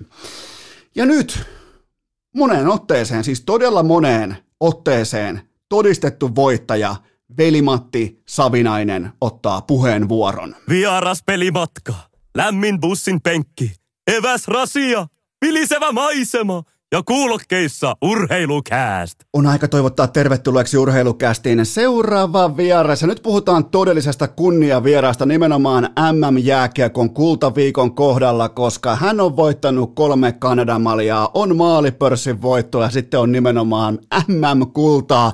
Mutta ennen kaikkea hän on ihanaa saatana fanijaoston kunniapuheenjohtaja Vellu Veli-Matti Savinainen. Tervetuloa Urheilukästiin. Kiitoksia paljon, kunnia olla tässä vieraana. Kerrohan kaikille kuuntelijoille heti kärkeä, että mistä käsin sä teet tätä vierailua ja saadaan sellainen kesäinen moodi päälle tähän. No mä teen tätä omalta takapihalta tästä Kruunuhaa venekerhon tota, noin, niin veneeltä Baylineri, mikä se on tämmöinen 10, 10 metrinen Baylineri. Tämä toimii vähän niin kuin mun takapihana, niin tässä kahvikuppi kädessä nautitaan kesäisestä aurinkoisesta päivästä, niin mikä sitä hienompaa Tämä, podcastia ja nauttia auringosta. Tämä on kyllä hienoa, että niin kuin, tämä tavallaan rajaa heti persaukiset podcastia, että mä oon täällä vaatekomerossa keskellä hellettä ja saat siellä 10-metrisessä Baylinerissa KHL-tähtenä, niin, niin mä, mä tykkään tästä asetelmasta. Samoin. Sä käyt vaihtaisi. Ei, jos on komero ja vene, niin kyllä se veneeseen tota noin, niin taipuisi. Hyvä, mutta okei, meillä on nyt selkeä match tässä. Sulla on, tota, sulla on paatti ja mulla, mulla on vaatekomero, mutta to, tosiaan siis äh, sä oot nyt vieraan, tätä on odotettu ja on mukavaa, että oot messissä ja oot tota, yksi ehdottomasti tällaisista meritoituneista kultti, kulttipelaajista sekä voittajista. Sitä mä susta tykkään, että mihin tahansa sä meetkin, niin sieltä tuppaa jonkin näköinen kanisteri nousemaan kohti taivasta kauden lopuksi. Niin tota, äh, käydään heti läpi se tähän, tällaisen pienen lämmittelykysymyksen muodossa, että että tota, sä oot vamman takia nyt sitten MM-kisoista sivussa, niin mi- miten kova paikka se oli jäädä tästä MM-leijonajoukkueesta sivuun? No kyllä, se täytyy sanoa, että vieläkin, vieläkin kirpasee, että se vähän niin kuin mentiin, tiedettiin, että sinne mennään vähän niin kuin pienellä riskillä, että siitä tota, leikkauksesta oli neljä viikkoa, neljä viikkoa aikaa vaan, ja tota, noin, niin lääkäri, lääkäri sanoi, että neljän viikon päästä, päästä tota, noin, saa vasta alkaa niin kuin harrastaa jääkiekkoa, mutta mä leikkauksen jälkeen varmaan viiden päivän jälkeen aloin jo niin kuin reenaamaan ja yritin saada sitä kuntoon tota, hinnalla, hinnalla millä hyvänsä. Ja hyvään kuntoon se periaatteessa saatiinkin, että siinä vähän pieni semmoinen ihme, ihme kävi, että pääsin niin kuin pelaamaan, mutta sitten se siinä tsekki, tsekkiottelussa EHTlla niin tota, kesti sen kaksi erää ja sitten kolmannessa erässä se alkoi vähän niin kuin, alkoi vähän tota, noin, prakailee, niin sitten sitten jätettiin niin kolmas, erä, kolmas erä kesken ja sitten pari päivää siinä tsekeissä sitä vähän niin kuin funtsittiin ja mietittiin ja sitten Jukan kanssa pidettiin palaveri ja päädyttiin sitten, sitten tota, no, niin yhteismielin siihen, että nyt ei ole järkeä sitten riskeerata niin sanotusti niin kuin ensi kautta, että sen saa kuntoon tuossa niin hyvin ensi kauteen, kauteen tota, noin, mennessä, niin, niin, niin sitten päädyttiin tämmöiseen ratkaisuun, ratkaisuun jäädä, jäädä leikistä pois, mutta kyllä se, kyllä se harmittaa aika paljon, että aina kunnia mun mielestä työskennellä Suomen le- leijonille ja valtiolle. Tota, noin, niin kyllä siellä hieno juttu ja harmittaa, että ei ole siellä Riikassa metsässä. Toi on kyllä kova toi Suomen valtiollekin ollaan hommissa, se on niinku, se tuo mun mielestä tiettyä purentaa. Toikin on muuten aika mielenkiintoinen pointti, pointti, että jos lääkäri sanoo neljä viikkoa, niin Savinainen toteaa, että viisi päivää. Niin kyllä se niinku kieli siitä, että ainakin kiima oli kova.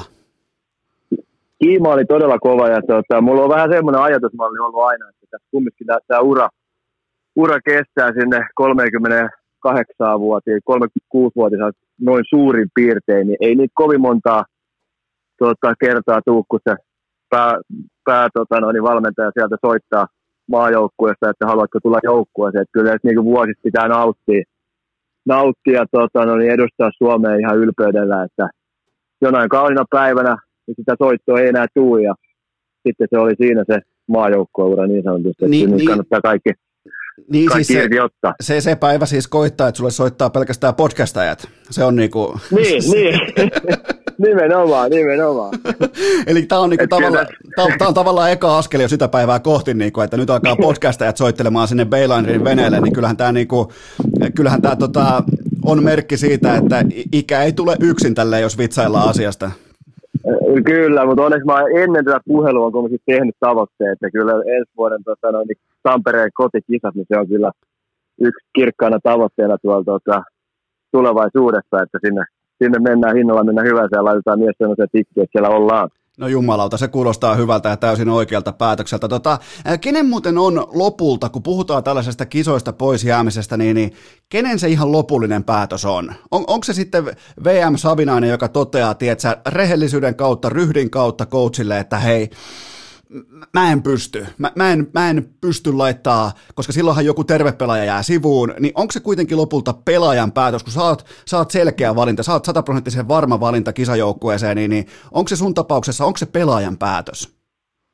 No nyt, nyt se oli niin kuin oikeastaan mun päätös, että mä marssin sinne koppiin tota noin, niin pitkien, pitkien harkintojen ja lääkäreiden keskustelujen jälkeen ja sitten niin pidettiin se palaveri ja mä sanoin siinä niin kuin Jukalle juuri, että, että mun mielestä on reilu jättäytyy nyt pois, koska, koska tota, ei ole sata varmaa, että se kestäisi kymmentä peliä 15 päivää, niin mun mielestä on väärin vielä joltain toiselta, toiselta sitten tota, noin, niin, turnauspaikka pois, jos ei itse siellä pystyisi niin kuin, antaa sataprosenttisesti kaikkeen, kaikkeensa, niin se on mun mielestä reiluuden nimessä itse jättäydyin pois sitten siitä.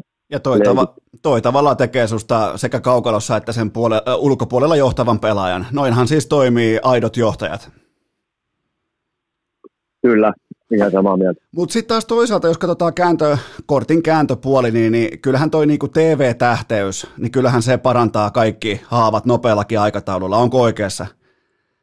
No sanotaanko näin, että kun kisat jäi väliin, niin tuohon on päässyt tuohon niin sanotusti mestarien pöytää pyörimään noiden Kukkosen ja Jokisen ja Kive ja kumppaneiden kanssa, ketä on tehnyt tuota, noin, niin, noin TV, TV-juttuja, kommentaattorijuttuja, niin kyllä siinä on ihan mukava, mukava olla ja analysoida, analysoida Suomen peliä ja olla niin kuin jollain tavalla siinä turnauksessa mukana. Että nythän tosiaan, kun on mennyt niin hyvin noin TV-jutut, niin pääsin itse asiassa torstaina aamu TVCen mikä tulee MTV3 normikanavalta kello 8 taisi alkaa, niin siellä on herra Savinainen 10 minuutin yksin hetki tota noin, ja analysoi, analysoi tota, noin, tsekki, tsekki vastaan puoliväli erää. Jumalauta, tämä on siis, pitääkö munkin nyt herätä siis kahdeksalta? Ja kai sulla on vene, no. mukana, kai sulla on vene mukana studiossa?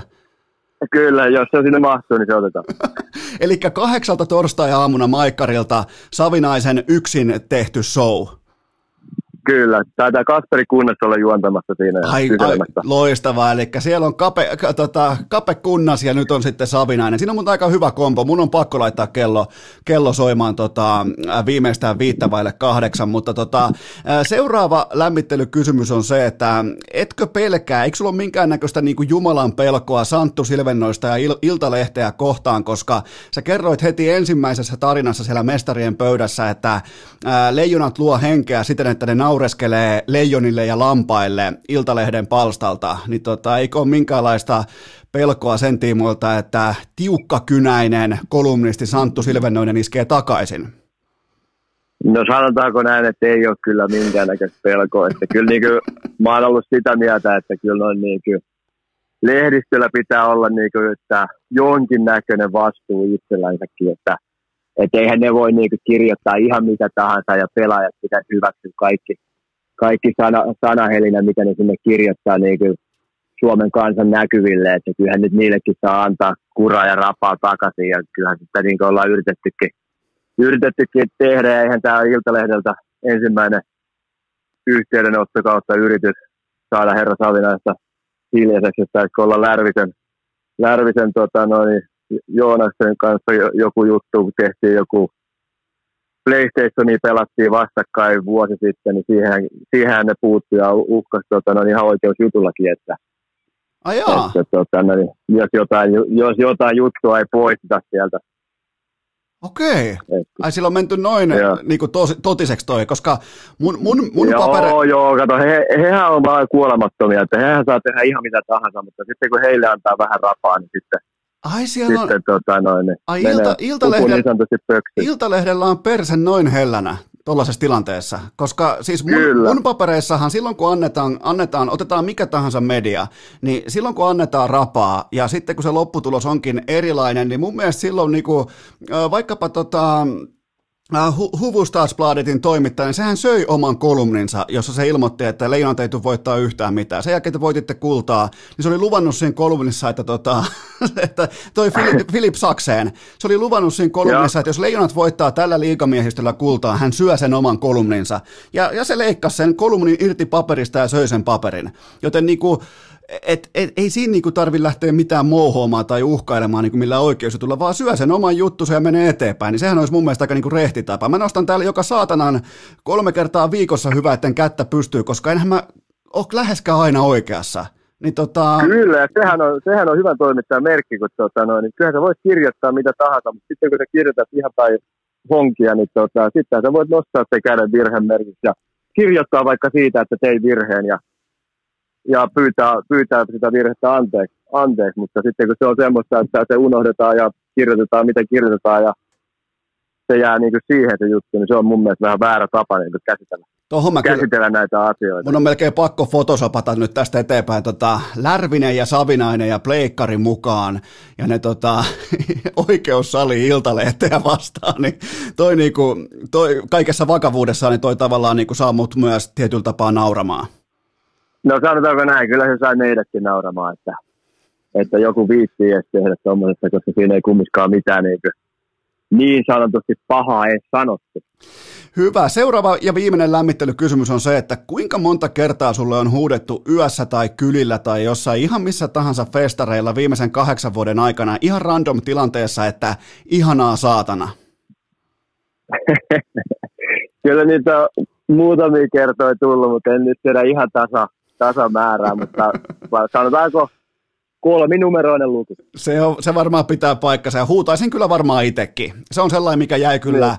siinä euforiassa ja siinä tavallaan niin kuin tunneryöpyssä ja siinä niin kuin finaalisarjan playoffien pelaamisen ytimessä, niin mulle se ainakin jäi hienona hetkenä mieleen. Kyllä, mulla on siitä semmoinen ehkä, mikä on jäänyt itselleni mieleen. Mä olin tota, siitä mestaruudesta pari vuotta eteenpäin, niin Pori Jaskeella käymässä semmoisessa kuin kirja, kirjakauppa tota, noin, niin kuppila, niin menin siihen tiskille ja tilasin yhden kaljan, kaljan siinä ja siinä tulee vähän vanhempi, vanhempi herrasmies olkapäässä ottamaan kiinni ja sanoi, että ihanaa saatana, sä oot tämän kaupungin jumala.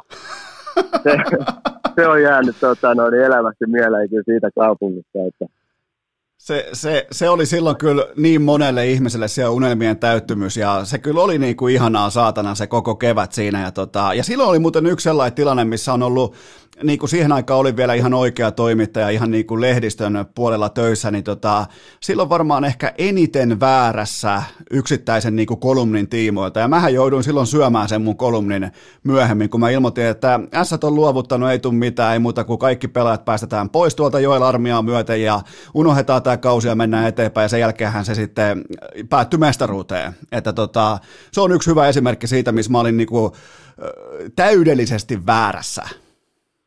Kyllä, mä muistan itse asiassa ton, ton tota, noin, homman, mistä se lähti, että se sehän lähti silloin, kun myytiin Steven Dixon, me taidettiin olla itse asiassa semmoisella kiertueella kuin Jyväskylä, Jyväskylä Kuopio kiertueella ja Dixoni myytiin Jyväskylä-pelin Jyväskylä-pelin jälkeen ja se ei pelannut enää Kuopi, Kuopiossa ja siitä niin lähti se, taisi olla 16 ottelun voittoputki.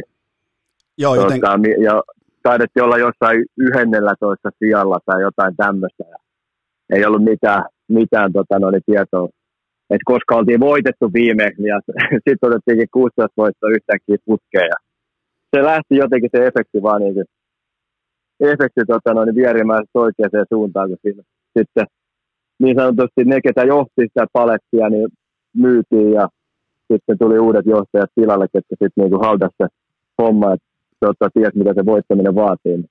Sitten siinä oli lopputulos se on, kyllä, se, on, se on kyllä aika kova. Onneksi et, onneksi et kuitenkaan kritisoinut mun kolumnia, koska tota, mä olisin joutunut haastamaan sut oikeuteen.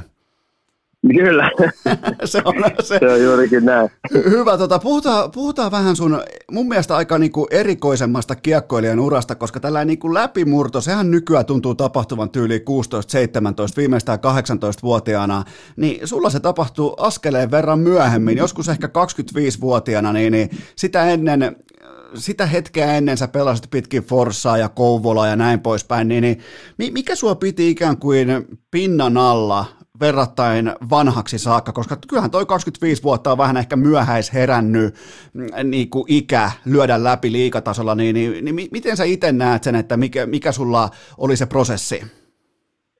No siis se, se varmaan niin lähti silloin, sanotaanko näin, silloin C-junnuista, bluesin C-junnuista. Mä olin niin, tota, no, niin, niin sanotusti, voiko sanoa lapsi tähti, mutta mä olin niin hyvä, hyvä jääkiekkoilija. Ja sitten B-junnuihin kun siirryttiin, niin mä tota, aloin aloin vähän niin kuin luovuttaa lätkäsuhteet, ei se kiinnostunut. Se ei ollut enää niin prioriteetti numero yksi, ja mä soitinkin sitten niin coachille, että mulla on käsi murtunut, että ei tarvitse tulla kesäreeneihin, vaikka ei se nyt ollut, ollut edes tota, no, niin murtunut. Ja sitten kun reenit alkoi loppupeleissä kesän jälkeen, niin mä menin sinne takaisin. Ja mä olin varmaan päivän tai kaksi siinä B, Bn ykkösryhmässä. Ja tota, no, niin sitten ne sanoi, että, että ne hakee vauhtia tuolta kakkosryhmästä. Ja mä olin siellä varmaan sitten viikon kaksi ja sitten mä olin silleen ja soitin, että, että kyllä tämä oli nyt tässä Savinaisen pojan osalta, että ei tässä tule niin enää yhtään mitään, että mä lopetan jääkiekon. Ja, jääkiekon ja tota noin, niin sitten, sittenhän vanhemmat muutti tuonne Espoossa Karkkilaan ja Faija sanoi vuoden tauon jälkeen, että pitäisikö, pitäisikö sun käydä niin kokeilemassa vielä uudestaan tätä lätkän pelata peluuta tuolla Forssassa. Forssassa ja sitten mä olin silleen, että ei ollut muutakaan tekemistä siinä päivänä, niin mä sanoin, että no, että kai mä menen sinne, jos joku, jos joku heittää mutta mut sinne. Ja sitten isä veli lähti heittämään, heittämään mua sinne harkkoihin ja tryoutille. Ja sittenhän siellä tuli vieretty, vieretty tota noin, mitä siellä tuli, neljä, nelisen vuotta tuli vieretty, vieretty siellä, vietetty siellä aikaa. Ja, ja, ja se oli Suomisarjaa, pelattiin pari vuotta siinä ja sitten päästiin Mestikseen muutamaksi vuodeksi. Ja sitten sinne tuli Karri, Karri Kivi tuli sinne sitten viimeiseksi vuodeksi valmentajaksi. Ja siis ehkä se on lähtenyt sen takia niin myöhään liikenteeseen myös, että eihän mulla ollut tota, no, niin fyrkkaa mennä sinne perhana Forstaan, että sinne maksoi kumminkin, mä Espoossa periaatteessa niin kuin olin, porukat muutti Karkkilaan, mä muutin itse Espooseen sitten kun täytin 18, niin sieltä kumminkin maksoi se 30 euroa suurin piirtein bensarahaa harkkoihin ja me, me ajettiin niin Espoosta Forssa ja Forssasta Espooseen, että, että eihän mulla ollut mitään sopimusta, että mä huoltomiehenä, huoltomiehenä tein hommia, vaihdoin lamppuja, keräsin tota, no, niin Helsingin kaduilta roskia, roskia tota, no, niin, tupakan maassa, että sai, sai tota, no, niin, fyrkkaa bensaa ja bensaa ja tota, no, sitä kautta pääsi niinku harrastaa jääkiekkoa, että kyllä Karki, Karki muutaman kerran soitti mulle, niin, että onko se tulos tänään peli, ja mä sanoin, että no en ole tulos, kun jo rahaa bensaa. Oho. Niin, että tota, no, niin, Toi on muuten aika, aika hurja tarina toi, että tavallaan nyt kun katsoo sun uraa ja siinä on siis kolmesti SM-kultaa, siinä on MM-kultaa, mutta harva niinku tietää sitä, että sä kerran jo lopetit ja jatkaminen perustui siihen, että satuit saamaan kyydin hallille. Joten aika niinku, kun katsoo koko kuvaa, niin aika hurja niinku restartti, uudelleen startti. No kyllä, ja kyllä pitää niinku, isä, isälle iso hatun nosto, että se ehdotti tota, noin, sitä, sitä, että pitäisikö mennä kokeilemaan vielä kerran, miltä se jääkiekko oikein tuntuisi vuoden tauon jälkeen, että kyllä niin kuin, tässä voisi olla vähän eri elämäntilanteessa niin sanotusti, ettei välttämättä oltaisi veneen kannella tällä hetkellä. No se voisi olla, kesällä. niin se voisi olla, jos, tota, jos et olisi silloin saanut kyytiä hallille, niin, niin nyt voisi olla kymmenen, että se kymmenen metrin bayliner voisi olla vaikka vaan kolman metrin. Kyllä, tai metrin, metrin tota, noin semmoinen puupalikka, milläkin mikä kello. Toi on aika hurja, hurja tarina kyllä kaikkinensa, mutta tota, mitä etuja, sä oot nyt jo konkaripelaaja, sä oot, jo niinku, sä oot niin sanotusti karvaperse jääkiekkoilija, niin nyt kun katsoo isoa kuvaa, niin mitä etuja sä oot löytänyt siitä, että sä oot niin sanotusti vähän niin kuin myöhäisherännäinen sun uraan?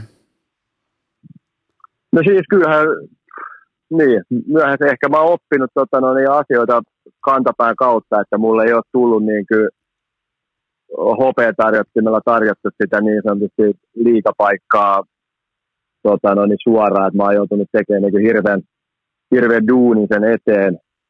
Niin kuin ihan jääkiekon ulkopuolellakin niin kuin oikeastaan koko mun elämän ajan, että ollaan niin kuin periaatteessa tultu köyhistä olosuhteista, että me ollaan niin kuin junnuina silloin, kun ollaan oltu C-junnuissa, niin mun perhe on mennyt yhdessä kerää kehä kolmosen niin kuin kehä kolmosta pitkin menty keräilee roskia sieltä tota noin, niin kehä kolmosen keskeltä ja niin kuin ojista ja että saadaan niin kuin poika, pelaa, poika pelaamaan jääkiekkoa. Että kyllähän ne on niin kuin opettanut arvostamaan, arvostamaan asioita ihan eri, eri lailla, kun niitä sit saa, saa tota noin, niin myöhemmällä, myöhemmällä iällä ja minkä duunin sen eteen on joutunut periaatteessa tekemään ja kokemaan. Niin kyllähän se niin kuin kasvattaa ihmisenä ja jääkiekkoilena aika eri lailla sitten, kun on kokenut tuommoisia asioita.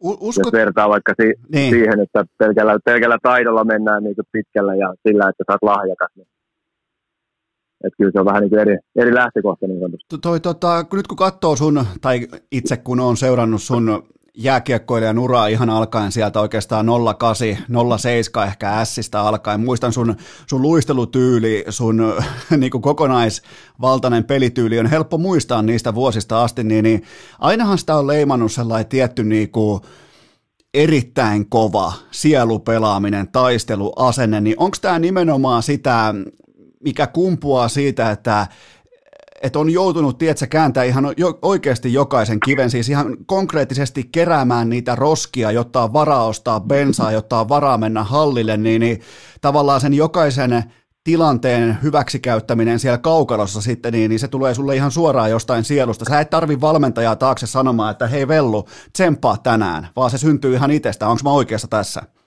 Joo, kyllä se syntyy ihan, ihan itsestä ja siitä just mitä on kokenut elämässä ja mitä on joutunut tekemään just sen eteen, että on päässyt tähän asemaan, asemaan ja tähän urapolkuun, mitä nyt käy läpi, niin kyllä se, ei sitä erikseen tarvi, tarvi sanoa, että nyt pitäisi, nyt pitäisi niin tsempata tänään, että kyllä se, kyllä se sitten kun alkaa niin miettiä, miettiä, vaikka jos on, totta kai joskus tulee vaikeita pelejä, vaikeita viikkoja, mutta sitten kun sä alat oikeasti miettiä, että mitä sä oot kokenut ja mistä sä oot tullut, niin kyllä se niin kasvattaa ja sitten antaa lisää voimaa niin kuin, niin kuin kompensoi sieltä, tota, kun niitä alkaa miettiä, että mitä, mitä kaikkea tämän eteen ollaan tehty, että istutaan niin kuin, vaikka niin kuin sanotaan jokerikopissa, Suomen maajoukkueen kopissa, niin kyllähän se antaa voimaa, voimaa siihen heikkoina hetkinä. Käydään vielä tuolla talvi-kevätkaudessa 2013, sitä vähän jo sivuttiin tuossa aikaisemmin, mutta mikä, mikä sulle oli sellainen niin kuin hetki tai tilanne, kun sä tiesit, että tämä pata ihan oikeasti, tämä ei pysähdy?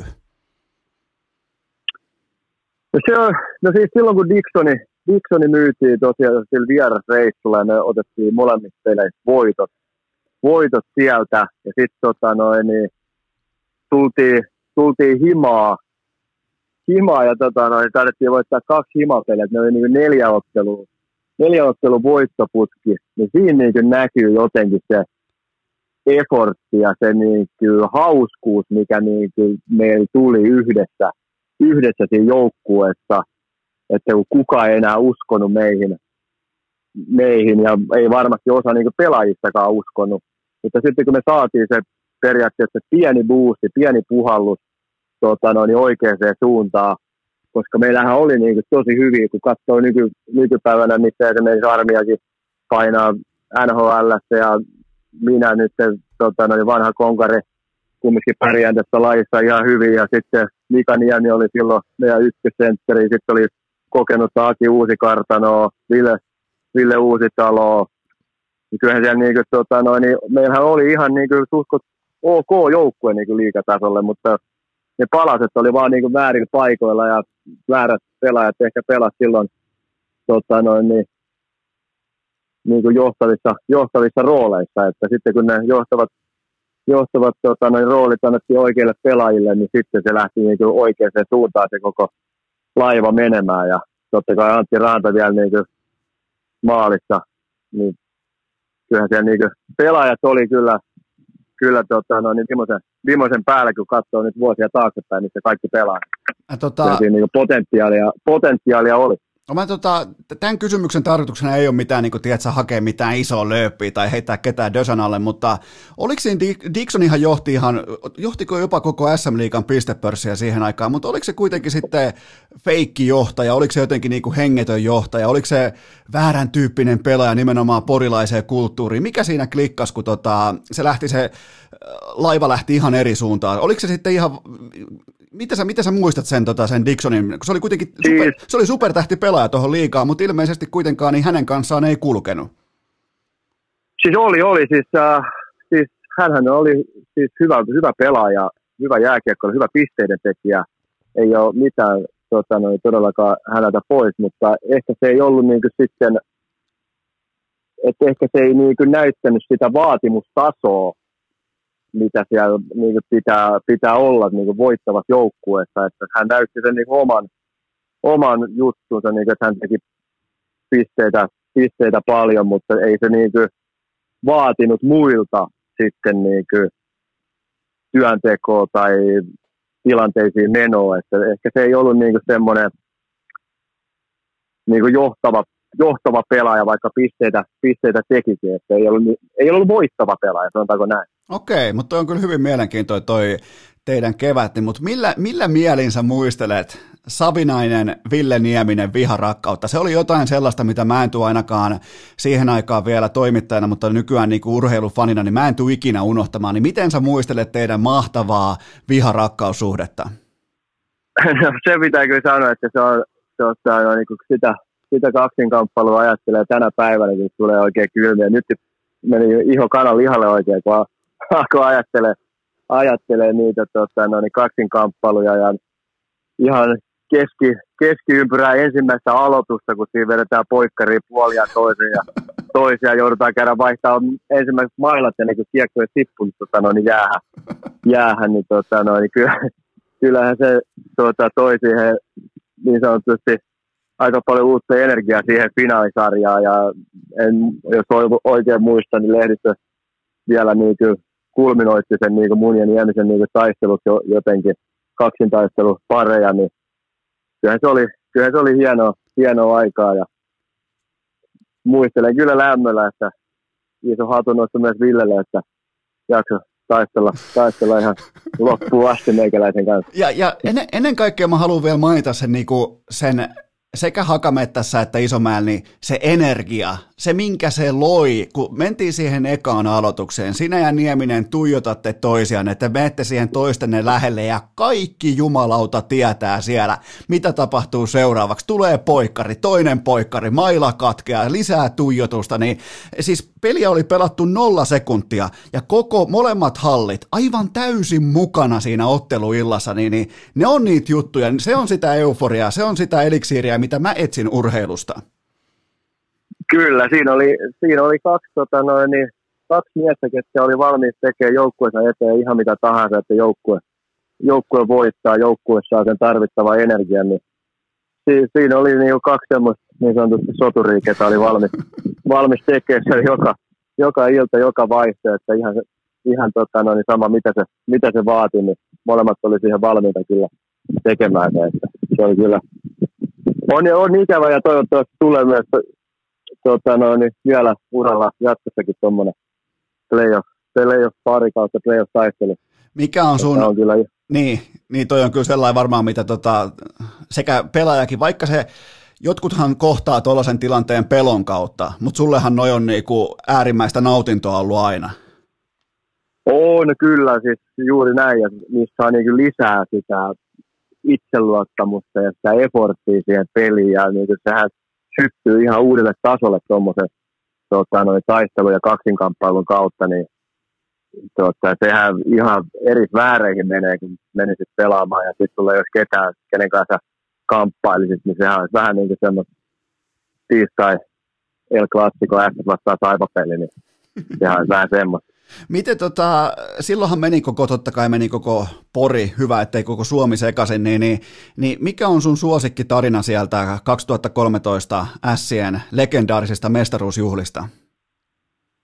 Joo, siis sehän, oli, sehän oli vähän niin kuin, koko Porihan meni, meni siitä sekaisin, että se oli vähän niin sanotusti Suomen maailmanmestaruus vähän niin kuin pienoissa kaavassa tapahtui vaan niin kuin Porissa, että, että tota noin, niin se oli varmaan se, kun lähdettiin, lähdettiin hallilta siihen bussiin, kun se ihmislauma oli siinä tota noin, niin soihdut, soihdut kädessä ja ajettiin tota noin, niin hotelli, hotellivaakunaa, kun ihmisillä on liput autoista, töötit toi ja tota noin, niin kadulla, kadulla on kymmeniä tuhansia ihmisiä, niin kyllä se niin kuin, se, se periaatteessa se energia, mikä se toi, kun me lähdet, mentiin bussista ulos siihen hotellivaakunaan, kun 10 000 ihmistä, kun ei päästä edes niinku niistä ihmisistä läpi, vaikka parkkerattiin metri ovesta, metri ovesta niin kyllä se niinku on jäänyt niinku elävästi, elävästi mieleen tota, noin se ensimmäinen ilta pelin jälkeen, että mikä energia, energia siinä kaupungissa oli. Mä tota, useampi Porin ässien silloinen pelaaja on todennut, että Savinainen oli äh, mestaruusjuhlien MVP, niin on, on, pitääkö tämä titteli paikkansa? No sanotaanko näin, että silloinhan Verimatti oli nuori 27-vuotias karismaattinen mies, niin kyllähän siellä sattui ja tapahtui kaiken näköistä. No se on, se on ihan ymmärrettävää, mutta tota, käydään myös vähän Venäjällä. Käydään tota, sä oot pelannut paljon KHL, sä oot pelannut jokereissa, mutta käydään nimenomaan siellä kaukana, helvetin kaukana Venäjällä, sellaisessa kaupungissa, minkä nimeä mä en osaa edes, edes ääntää. Kyseessä on siis Jukran, Jukran pelipaita, niin, niin nyt kun sä vietät vaikka kesäistä iltaa tai sä oot nimenomaan Baylinerin kannella ja sulla on joku, sulla on hyvä fiilis sun urasta ja näin poispäin, niin mikä on sieltä Venäjältä, sieltä syvältä Siperiasta, mikä on sellainen ykköstarina tai joku hauska sellainen, se ei välttämättä niin kuin siinä hetkessä ollut ihan koko ajan hauskaa, mutta mikä on sellainen juttu, mikä on jäänyt sieltä kaukaa Venäjältä mieleen parhaiten?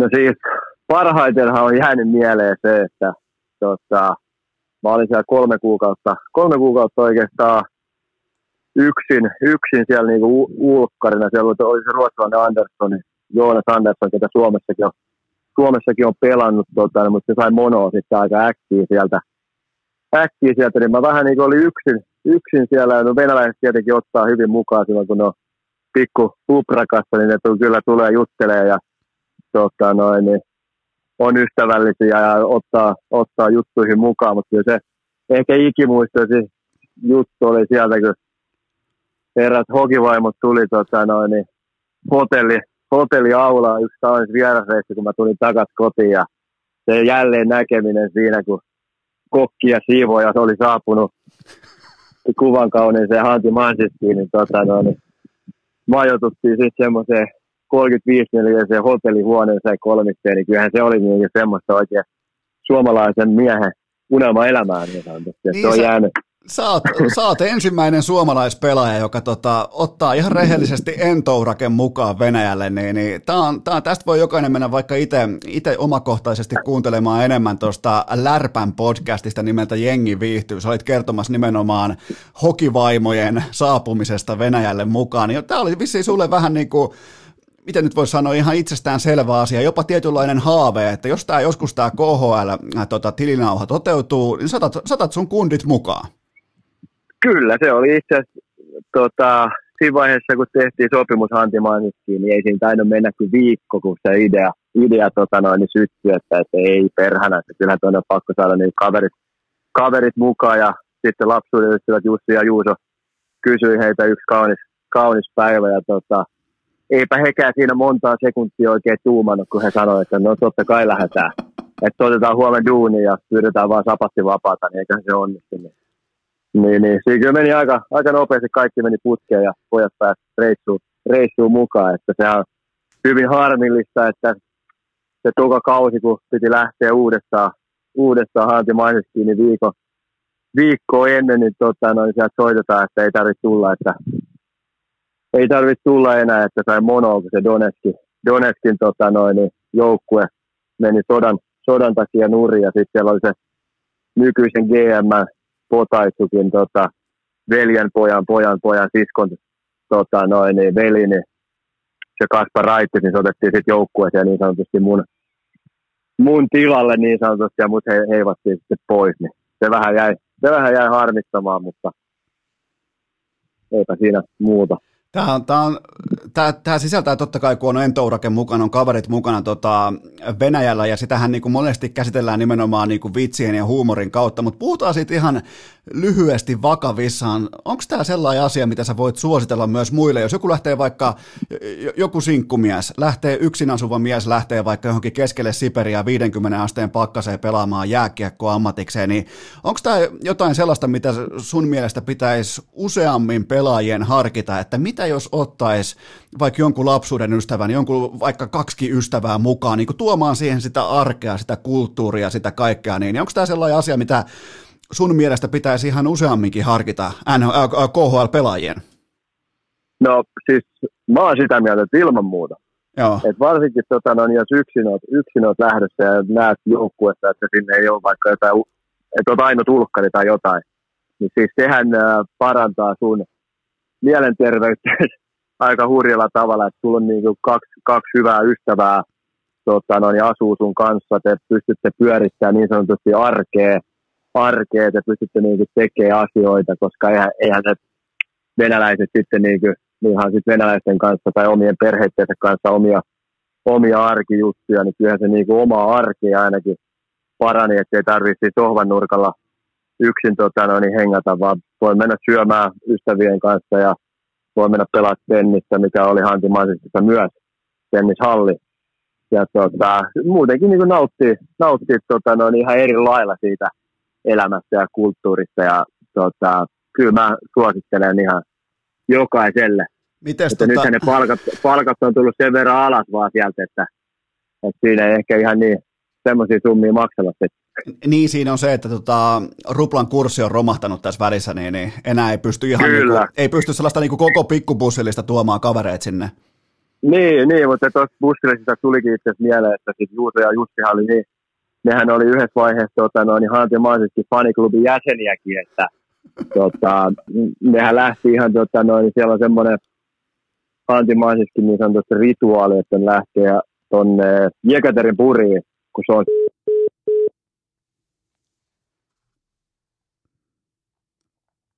Oho, nyt muuten katosi johonkin.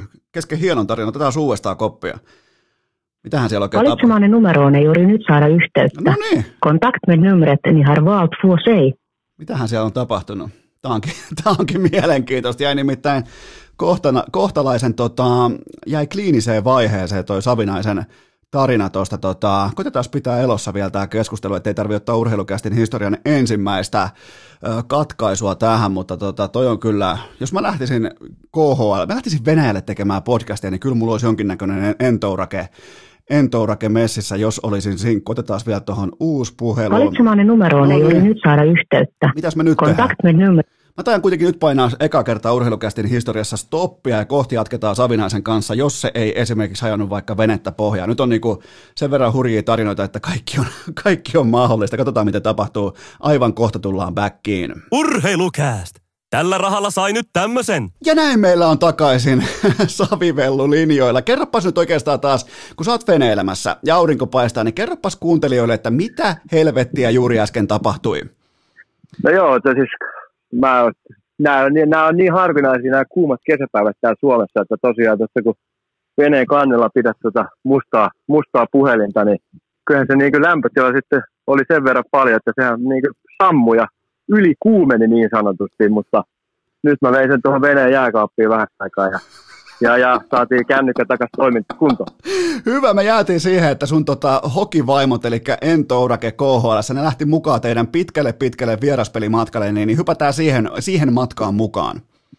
Joo, eli tuota, noin Hanti Mansiski oli semmoinen rituaali, että ne menee aina joka vuosi Jekaterin purkkiin tota, noin, niin, niin sanotusti paikallispeli vastustajan luokse 1300 kilometriä, sinne on matkaa, niin menee tota, noin, niin bussilla, bussilla aina sinne ja kukaan siitä bussista ei osannut englantia. Juuso ja Jussi hyppäsi siihen niin bussiin mukaan ja tota, noin, reissu kesti yhteensä neljä päivää ja pojat oli siinä neljä päivää tota, no, niin aikamoisessa vodka, vodka ma- maistissa ja sanoi, että oli elämänsä paras, paras reissu, vaikka sanaakaan ei kukaan heitä ymmärtänyt, mutta hauskaa, hauskaa oli ja tota, no, siellä ne rummutti fanien kanssa sitten Jekaterin purissa, kun oli automobiilisti vastaan peli, niin oli hieno nähdä niin siellä katsomassa. Miten, tota, minkä arvo, arvosanan sä annat nyt? Toisen tehtävän oli siivota ja toisen tehtävän oli kokata, niin, niin minkä, annatko puhtaat paperit pojille?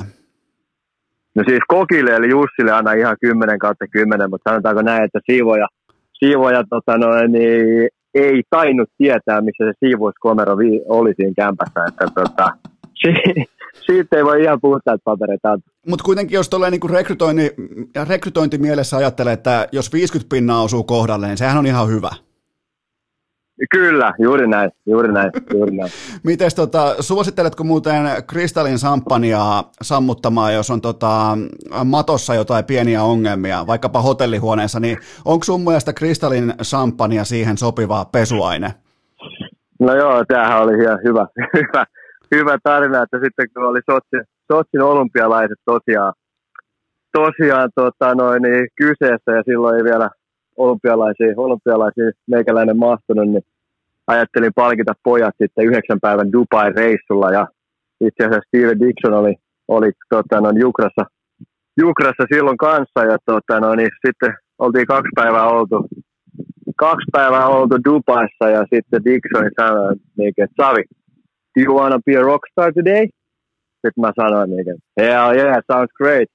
Ja tota, iskettiin, iskettiin Dixonin kanssa puvut päälle siinä ja lähdettiin semmoiseen semmoiselle klubille kuin Cavalli-klubi ja tota, noin, niin pyydettiin heti siihen johtaja, johtaja tota, noin, niin ovelle ja sanottiin, että halutaan paras pöytä ja paras pöytä ja sitten pöytään sisältyi henkivartijat ja tota, noin, niin YMS tuo, tuotteet, niin, tota, noin, niin mentiin sitten istumaan siihen ja tilattiin muutamia pulloja siihen kristallia ja nautittiin illasta ja Suomi poikahan sitten tietenkin tilasi ison vodkapullon siihen ihan tota, no niin kokiksella Spriteilla ja ne katseli vähän ihmeessä, että mikä jengi tämä oikein on, mutta ihan, ihan tota, noin kauniisti siinä viihdyttiin ja sitten en muista kuka siinä poltti, poltti sikaria ja se sikari tippui johonkin sitten sohva alle eikä sitä ketään niin nähnyt ja hirveä savu alkaa tulemaan ja ottiko Juuso tota, noin, niin sitten kristallipullon käteen ja, ja ravisti sitä oikein erikseen ja tota, noin, niin sammutti se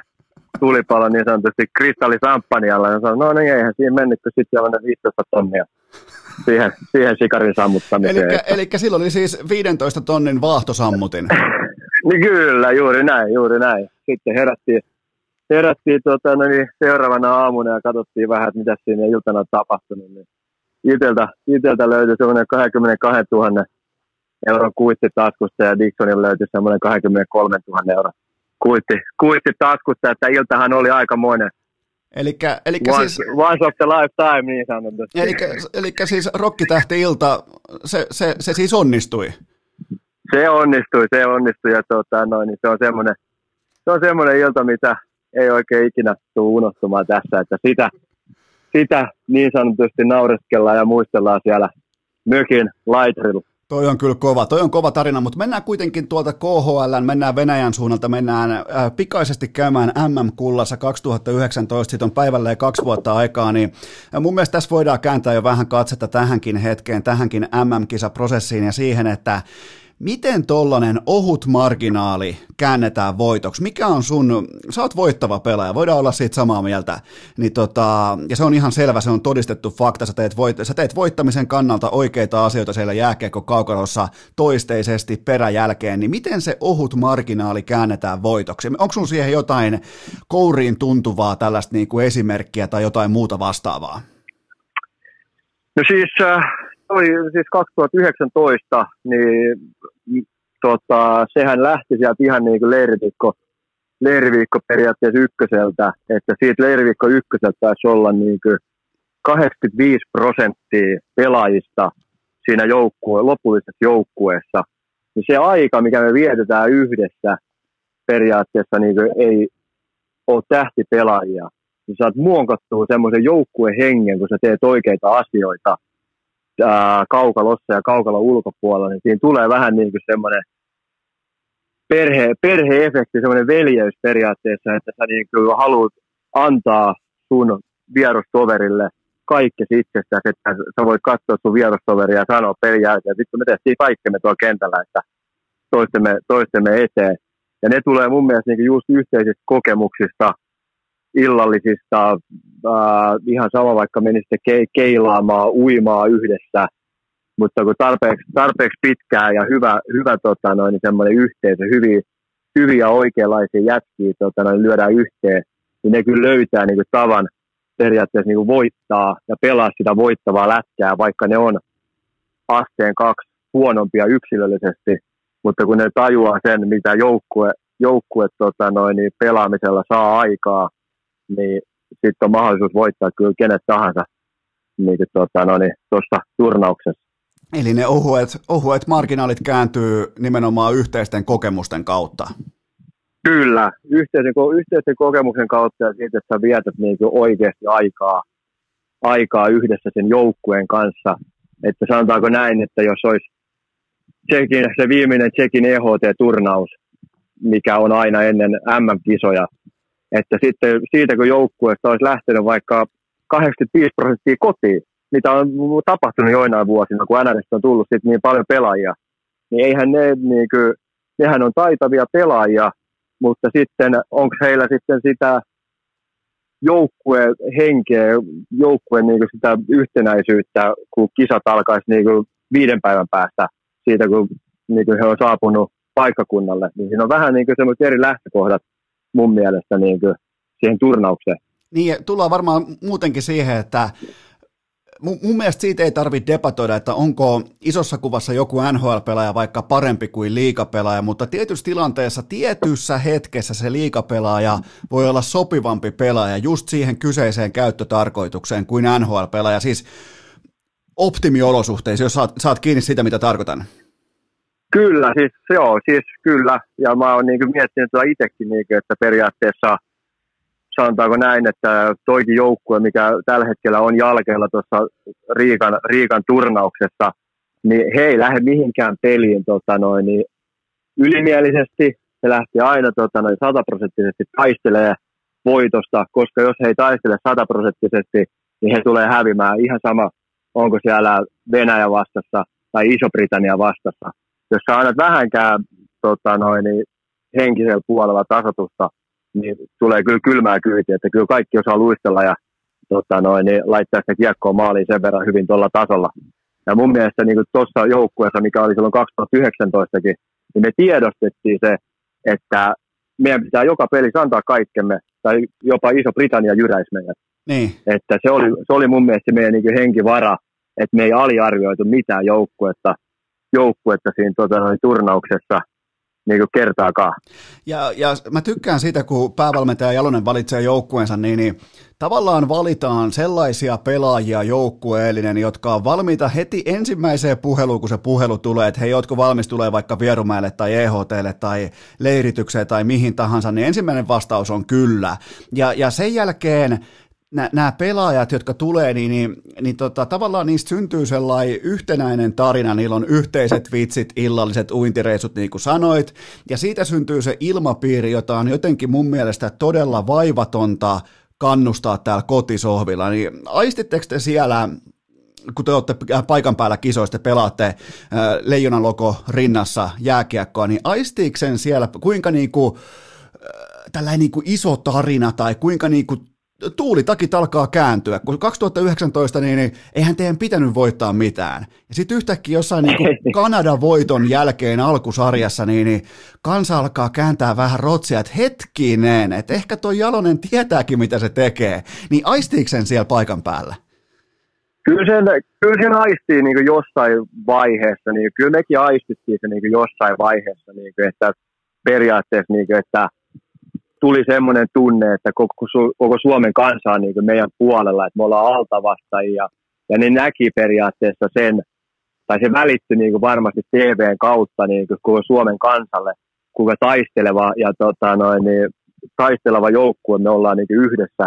Ja niin kuin annetaan joka ilta itsestämme kaikki sinne tota, laatikkoon, niin mä uskon, että se välttyi niin kuin TVn kautta ja sitä, sitä kautta tota, noin, niin Suomen kansa tuli niin kuin meidän, meidän puolelle. Ja kyllä sen, niin kuin sen aisti, että tässä ollaan niin kuin yhdessä tekemässä iso, iso homma ja taistelemassa siitä kultamitalista, että kyllä sen, kyllä sen aistii niin kuin siellä, vaikka sanotaan, että ei kannata lukea lehtiä, mutta lehtiä olla netissä, mutta sehän on nyt ihan täysin mahdottomuus nykypäivänä, kun kännykkää, kännykkää selaa, niin jostainhan niitä aina, aina juttuja tulee ja näkee, että, että Suome, mitä Suomessa tapahtuu ja mitä mieltä Suomessa ollaan peleistä ja pelaajista, niin tota, Mä, tota, niin kyllä, sen, kyllä sen aistii. Mä, mä en siis jääkiekkoilijan kohdalla, mä en usko kahteen lauseeseen. Ensimmäinen niistä on se, että mä en seuraa mediaa, ja toinen niistä on se, että mä en tiedä mun omia tehopisteitä. Siinä on kaksi lausetta, mitä mä en vaan usko. Ja ne on aivan, ne pitää aivan täysin paikkaa.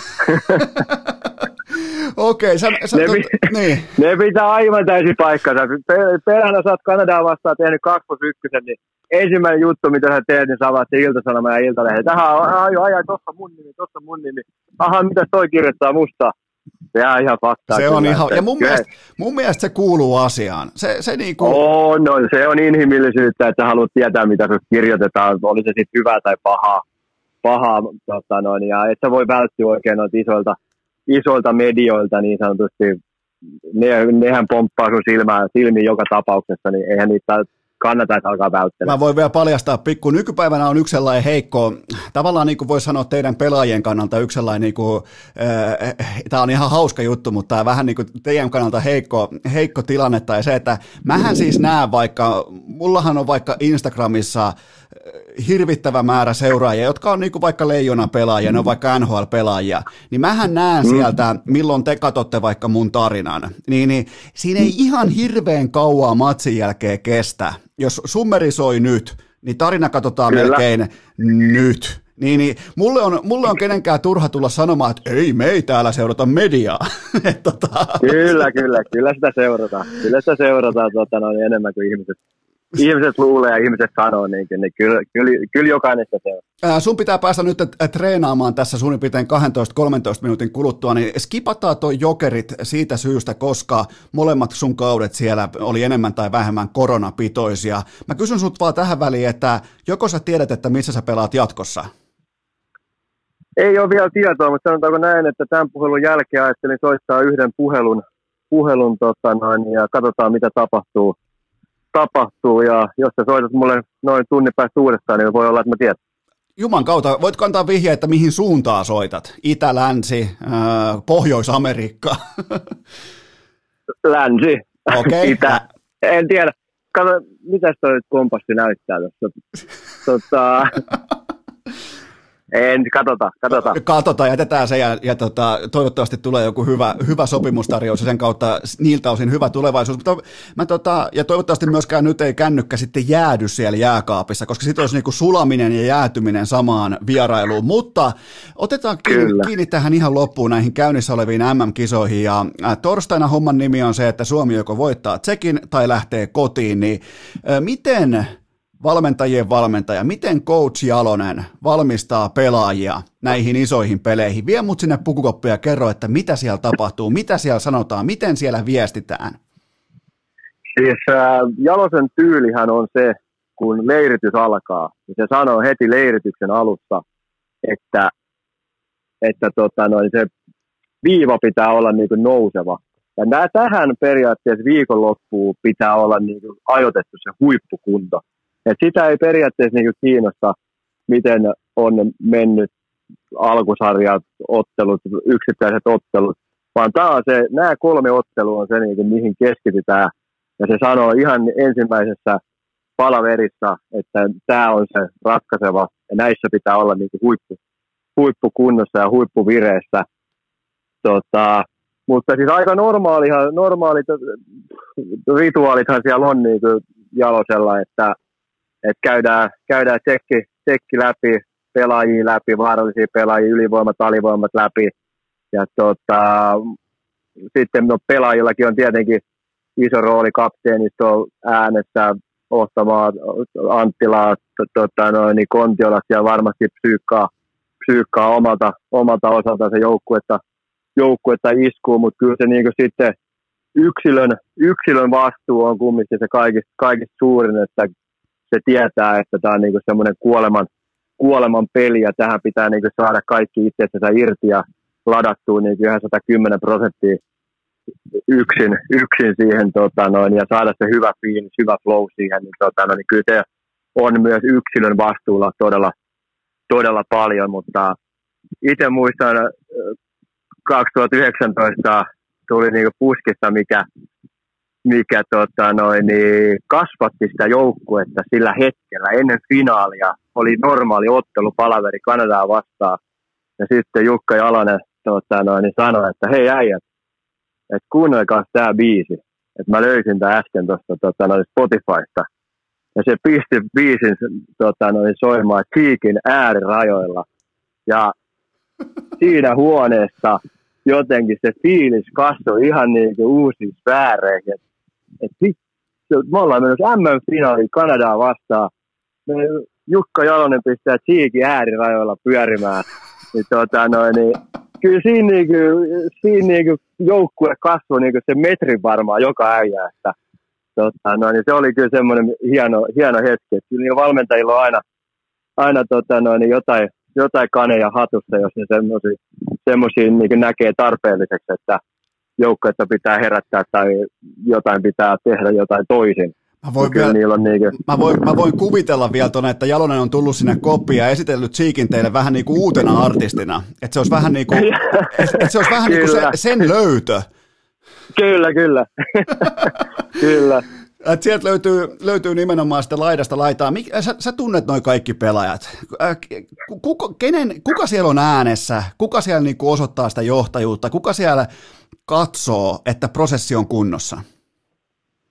No kyllä se on niin kuin johtavat, johtavat pelaajat kapteenistosta lähtien ja sitten ne pelaajat, ketä siellä on, siellä on tota, no, niin ollut, ollut mukana niin kuin vuosien varrella, niin kyllä se on niin kuin, niiden tehtävä niin kuin psyykata, psyykata se joukkue niin semmoiseen, semmoiseen iskuun, että se on niin valmis sitten, kun kiekko, kiekko tippuu, tippuu jäähän esimerkiksi. Niin ensimmäinen vaihto, vaikka näyttää pelille suunnan ajaa, vaikka joku tsekkipelaaja tota noin, niin seinästä, seinästä läpi ja näyttää sen niin vaatimustaso heti peli, peli alkaessa, että ei lähdetä niin katselemaan ja ihmettelemään sinne, että mitä, mitä täällä niin oikein tapahtuu, että mikä tämä puolivälierä puoliväli ottelu niin oikein on, vaan niin kuin, että johtavat pelaajat niin kuin, laittaa sen homman niin sanotusti aluille ja sitten sitten se kyllä siitä lähtee niin kuin itsestään, itsestään menemään. Ja tuossa voi muuten jokainen fani ottaa katseluun sen vaikka, että kun alkaa tosi pelit, niin Jukka Jalonenhan heittää ekaan ajassa 0000 Jukka Jalonen heittää ekaa aloitukseen parhaan aloittajansa, jotta siitä saadaan se aloitusvoitto, sen jälkeen vaikka kiekko päätyy, sen jälkeen vaikka Anttila käy taklaamassa, tietty momentumi siihen, ehkä pikku kulmamylly, pikku maalieduspaini ja se niinku, heti on niinku nuotti asetettu. Onko tässä oikeassa? Oo, kyllä, kyllä, ihan samaa mieltä, että just tolleen se pitää niinku ekas vaiheessa lähtien niinku näyttää se pelin suunta ja mitä se pelin vaatimustaso on, että muut sitten lähtee niinku seuraamaan, seuraamaan sitä, että sitten olisi vähän eri, eri tota, no, niin asetelma siinä, kun otetaan vaikka aloitustappio ja pyöritään puolitoista minuuttia ekas vaihdossa omissa, niin sitten siinä jengi alkaa vähän ajattelemaan, että mitä tässä nyt oikein tapahtuu. Kyllä se, niin kuin, kyllä se niin kuin heti se pelin suunnan näyttäminen on, on, on tärkeää, tärkeä, tärkeä homma kyllä. Kellä tuolla joukkueessa on sun mielestä erikoisin valmistautumisrituaali? Kaikkihan tietää Kukkosen aikoinaan tota, heilutti vettä ja se oli kuin suihku lähde siellä. Niin onko jollain jotain erikoista tuolla pukukopissa? Mm, nyt ei taida itse asiassa olla mitään semmoista, mikä olisi niin jäänyt oikein, oikein mieleen. Niin että ei, ei, ei ainakaan omaa silmään niin kuin, tällä hetkellä jäänyt mitään, mitään mieleen, kun itsekään siellä ei ole. Mulla on semmoisia niin kaiken näköisiä koriskättelyitä ja predatorihuutoja kaikkien pelaajien kanssa, että siinä saa vetää ihan kunnon läpyt ja jalka, jalkakynät ennen pelejä, tota, no, niin, mutta ei tule, nyt, ei tule nyt ainakaan mieleen, niin, että kenellä olisi niin jotain todella erikoisia rituaaleja. Koriskättelyt ja Predator-huuto, se on muuten aika kova kompo. Mä, mä, niinku, mä, mä sytyn tuohon, mutta äh, ihan loppuun vielä, niin keltä sä ootat? Totta kai me kaikki otetaan Anton Lundelilta vahvaa, vahvaa iltaa. Me otetaan, niin, ketä nimiä sulla on heittää sellaisia, että äh, voisiko sanoa, että ketkä tulee varmasti astumaan johtavan pelaajan rooliin tuossa kyseisessä kuolemanottelussa? Tosiaan siis nythän tämä on pelannut, niin kuin sanoit, tämä Lundella, Lundella ruotsalainen Ojamäki, niin parantanut tuota, ottelu, ottelu, ottelulta pelejä. Ja saanut, teho, saanut tehopisteitä aikaiseksi, mutta sitten niin kuin esimerkiksi luotettavia, ketkä tekee niin kuin oikeita asioita tota, no, niin vaihdosta vaihtoon, niin sitten on niin kuin Salli, Salliset, Björniset, Anttilat, tekee niin semmoisia pieniä ohtamaa, tekee niin sellaisia pieniä asioita, mitä ei välttämättä iso, isolle yleisölle niin kuin välity, mutta he pelaa niin semmoista voittavaa, voittavaa jääkiekkoa ja voittavia asioita tekee siellä kentällä. Ne voi olla pieniä, ne voi olla suuria, mutta tekee aina niin oikeita päätöksiä kiekon kanssa ja ilman kiekkoa. Joukkueet ei koskaan ole ihan täysin sukua toisilleen, mutta näet sä tässä leijona porukassa samoja elementtejä kuin 2019 kultajoukkueessa? No on siinä varmasti jotain, jotain samaa, että ennakkoluulottomasti tota noin, niin moni, moni ensikertalaisia pelaa ennakkoluulottomasti, pelaa sitä peliä just niin kuin mitä itse osaa pelaa. Että totta kai valmentaja aina laittaa tietyt, tietyt raamit, raamit sille pelille, mitä pitää noudattaa, mutta sitten just niin kuin nuoret, nuoret pelaajat, Lundelit ja ruotsalaiset ja tämmöiset, niin ne saa kumminkin niin toteuttaa sitä omaa juttuunsa siellä pelin sisällä ja näyttää niitä omia kikkoja ja omia kyniä, mitä he osaa niin tehdä. Että tota noin, niin, niin. niin että kyllä siinä, niin kuin, on, siinä on, onhan siinä niin samaa, paljonkin samaa, kun mietitään rakennus, rakennusaineksia, että tota, ton kauttahan se Suomen mestaruus tai niin kuin Suomen MM-kulta on ennenkin rakennettu. No kyllä, siis, no, siis vertaa vaikka niin 2019 niin Kaapo 2, niin samat niin jutut, että se pelin periaate, niin kuin, siellä on ne muutamat sapluunat, mitä pitää noudattaa, mutta sitten oot niin ihan, ihan vedellä siellä pelin sisällä jalkakyniä ja tehdä tota, no, niin kaiken näköisiä temppuja, temppuja tota, no, niin, ja ihan sama koskee niin esimerkiksi nyt nuorta, nuorta Lundeliä, että siellä on ne tietyt kaavat, kaavat mitä pitää noudattaa, mutta sitten sen sisällä saat niin tehdä omia, omia juttuja taidollisesti, mihin ne riittää. Että kyllä siellä niin on, on samankaltaisuuksia myös, myös tota, no niin paljon. paljon. Sitten ihan vielä viimeinen kysymys. Kuvitellaan, että nyt tämä leijona-porukka voittaa MM-kultaa ja maailmassa ei olisi pandemiaa, niin tulee, tulee torijuhlat Helsinkiin, niin olisiko VM Savinainen loukkaantuneena pelaajana, olisiko juhlimassa siinä, tiedätkö, fanien joukossa eturivissä? Olisi se juhlimassa kyllä, että tota, kyllä mä sen verran, kyllä mä sen verran valtion mies on, että tota, no, niin kyllä mä juhlimassa on. Valtion mies alusta loppuun. Hei, tää oli, tää oli hienoa. Tää oli just, vaikka tulikin yksi puhelimen sulaminen, sen jälkeen jäätyminen, niin tää oli, tää oli just niin hienoa kuin mä ootinkin. Ja hei, kiitoksia tästä. Nyt meidät soittaa sen puhelun, mikä tuo sulle seuraavan sopimuksen seuraavaan osoitteeseen, jota sun ei tarvitse tässä kohdin kertoa. Niin tota, jos on vielä jotain, kyllä. jos on vielä jotain, kaikki muistaa, että huomenna aamuna, torstai-aamuna kello kahdeksalta, pelk- Savinainen show Maikkarilla. Kyllä, juuri näin. Eli tota, sä jatkat sieltä, mä jatkan täältä ja tota, kiitoksia tästä ja nyt tehdään, ku, ja tota, sen mä vielä toteen, että että tota, nyt laitat sen Baylainerin parkkiin ja tota, sen jälkeen lähdet soittaa sen tärkeän puhelun, mutta hei, todella paljon niin, niin kiitoksia tästä. Kiitos paljon, kiitos Ja- paljon, oli iloilla vieraan. Ja kaikille kuuntelijoille sellainen loppukaneetti, että ihan normaalin tapaan perjantaina jatkuu.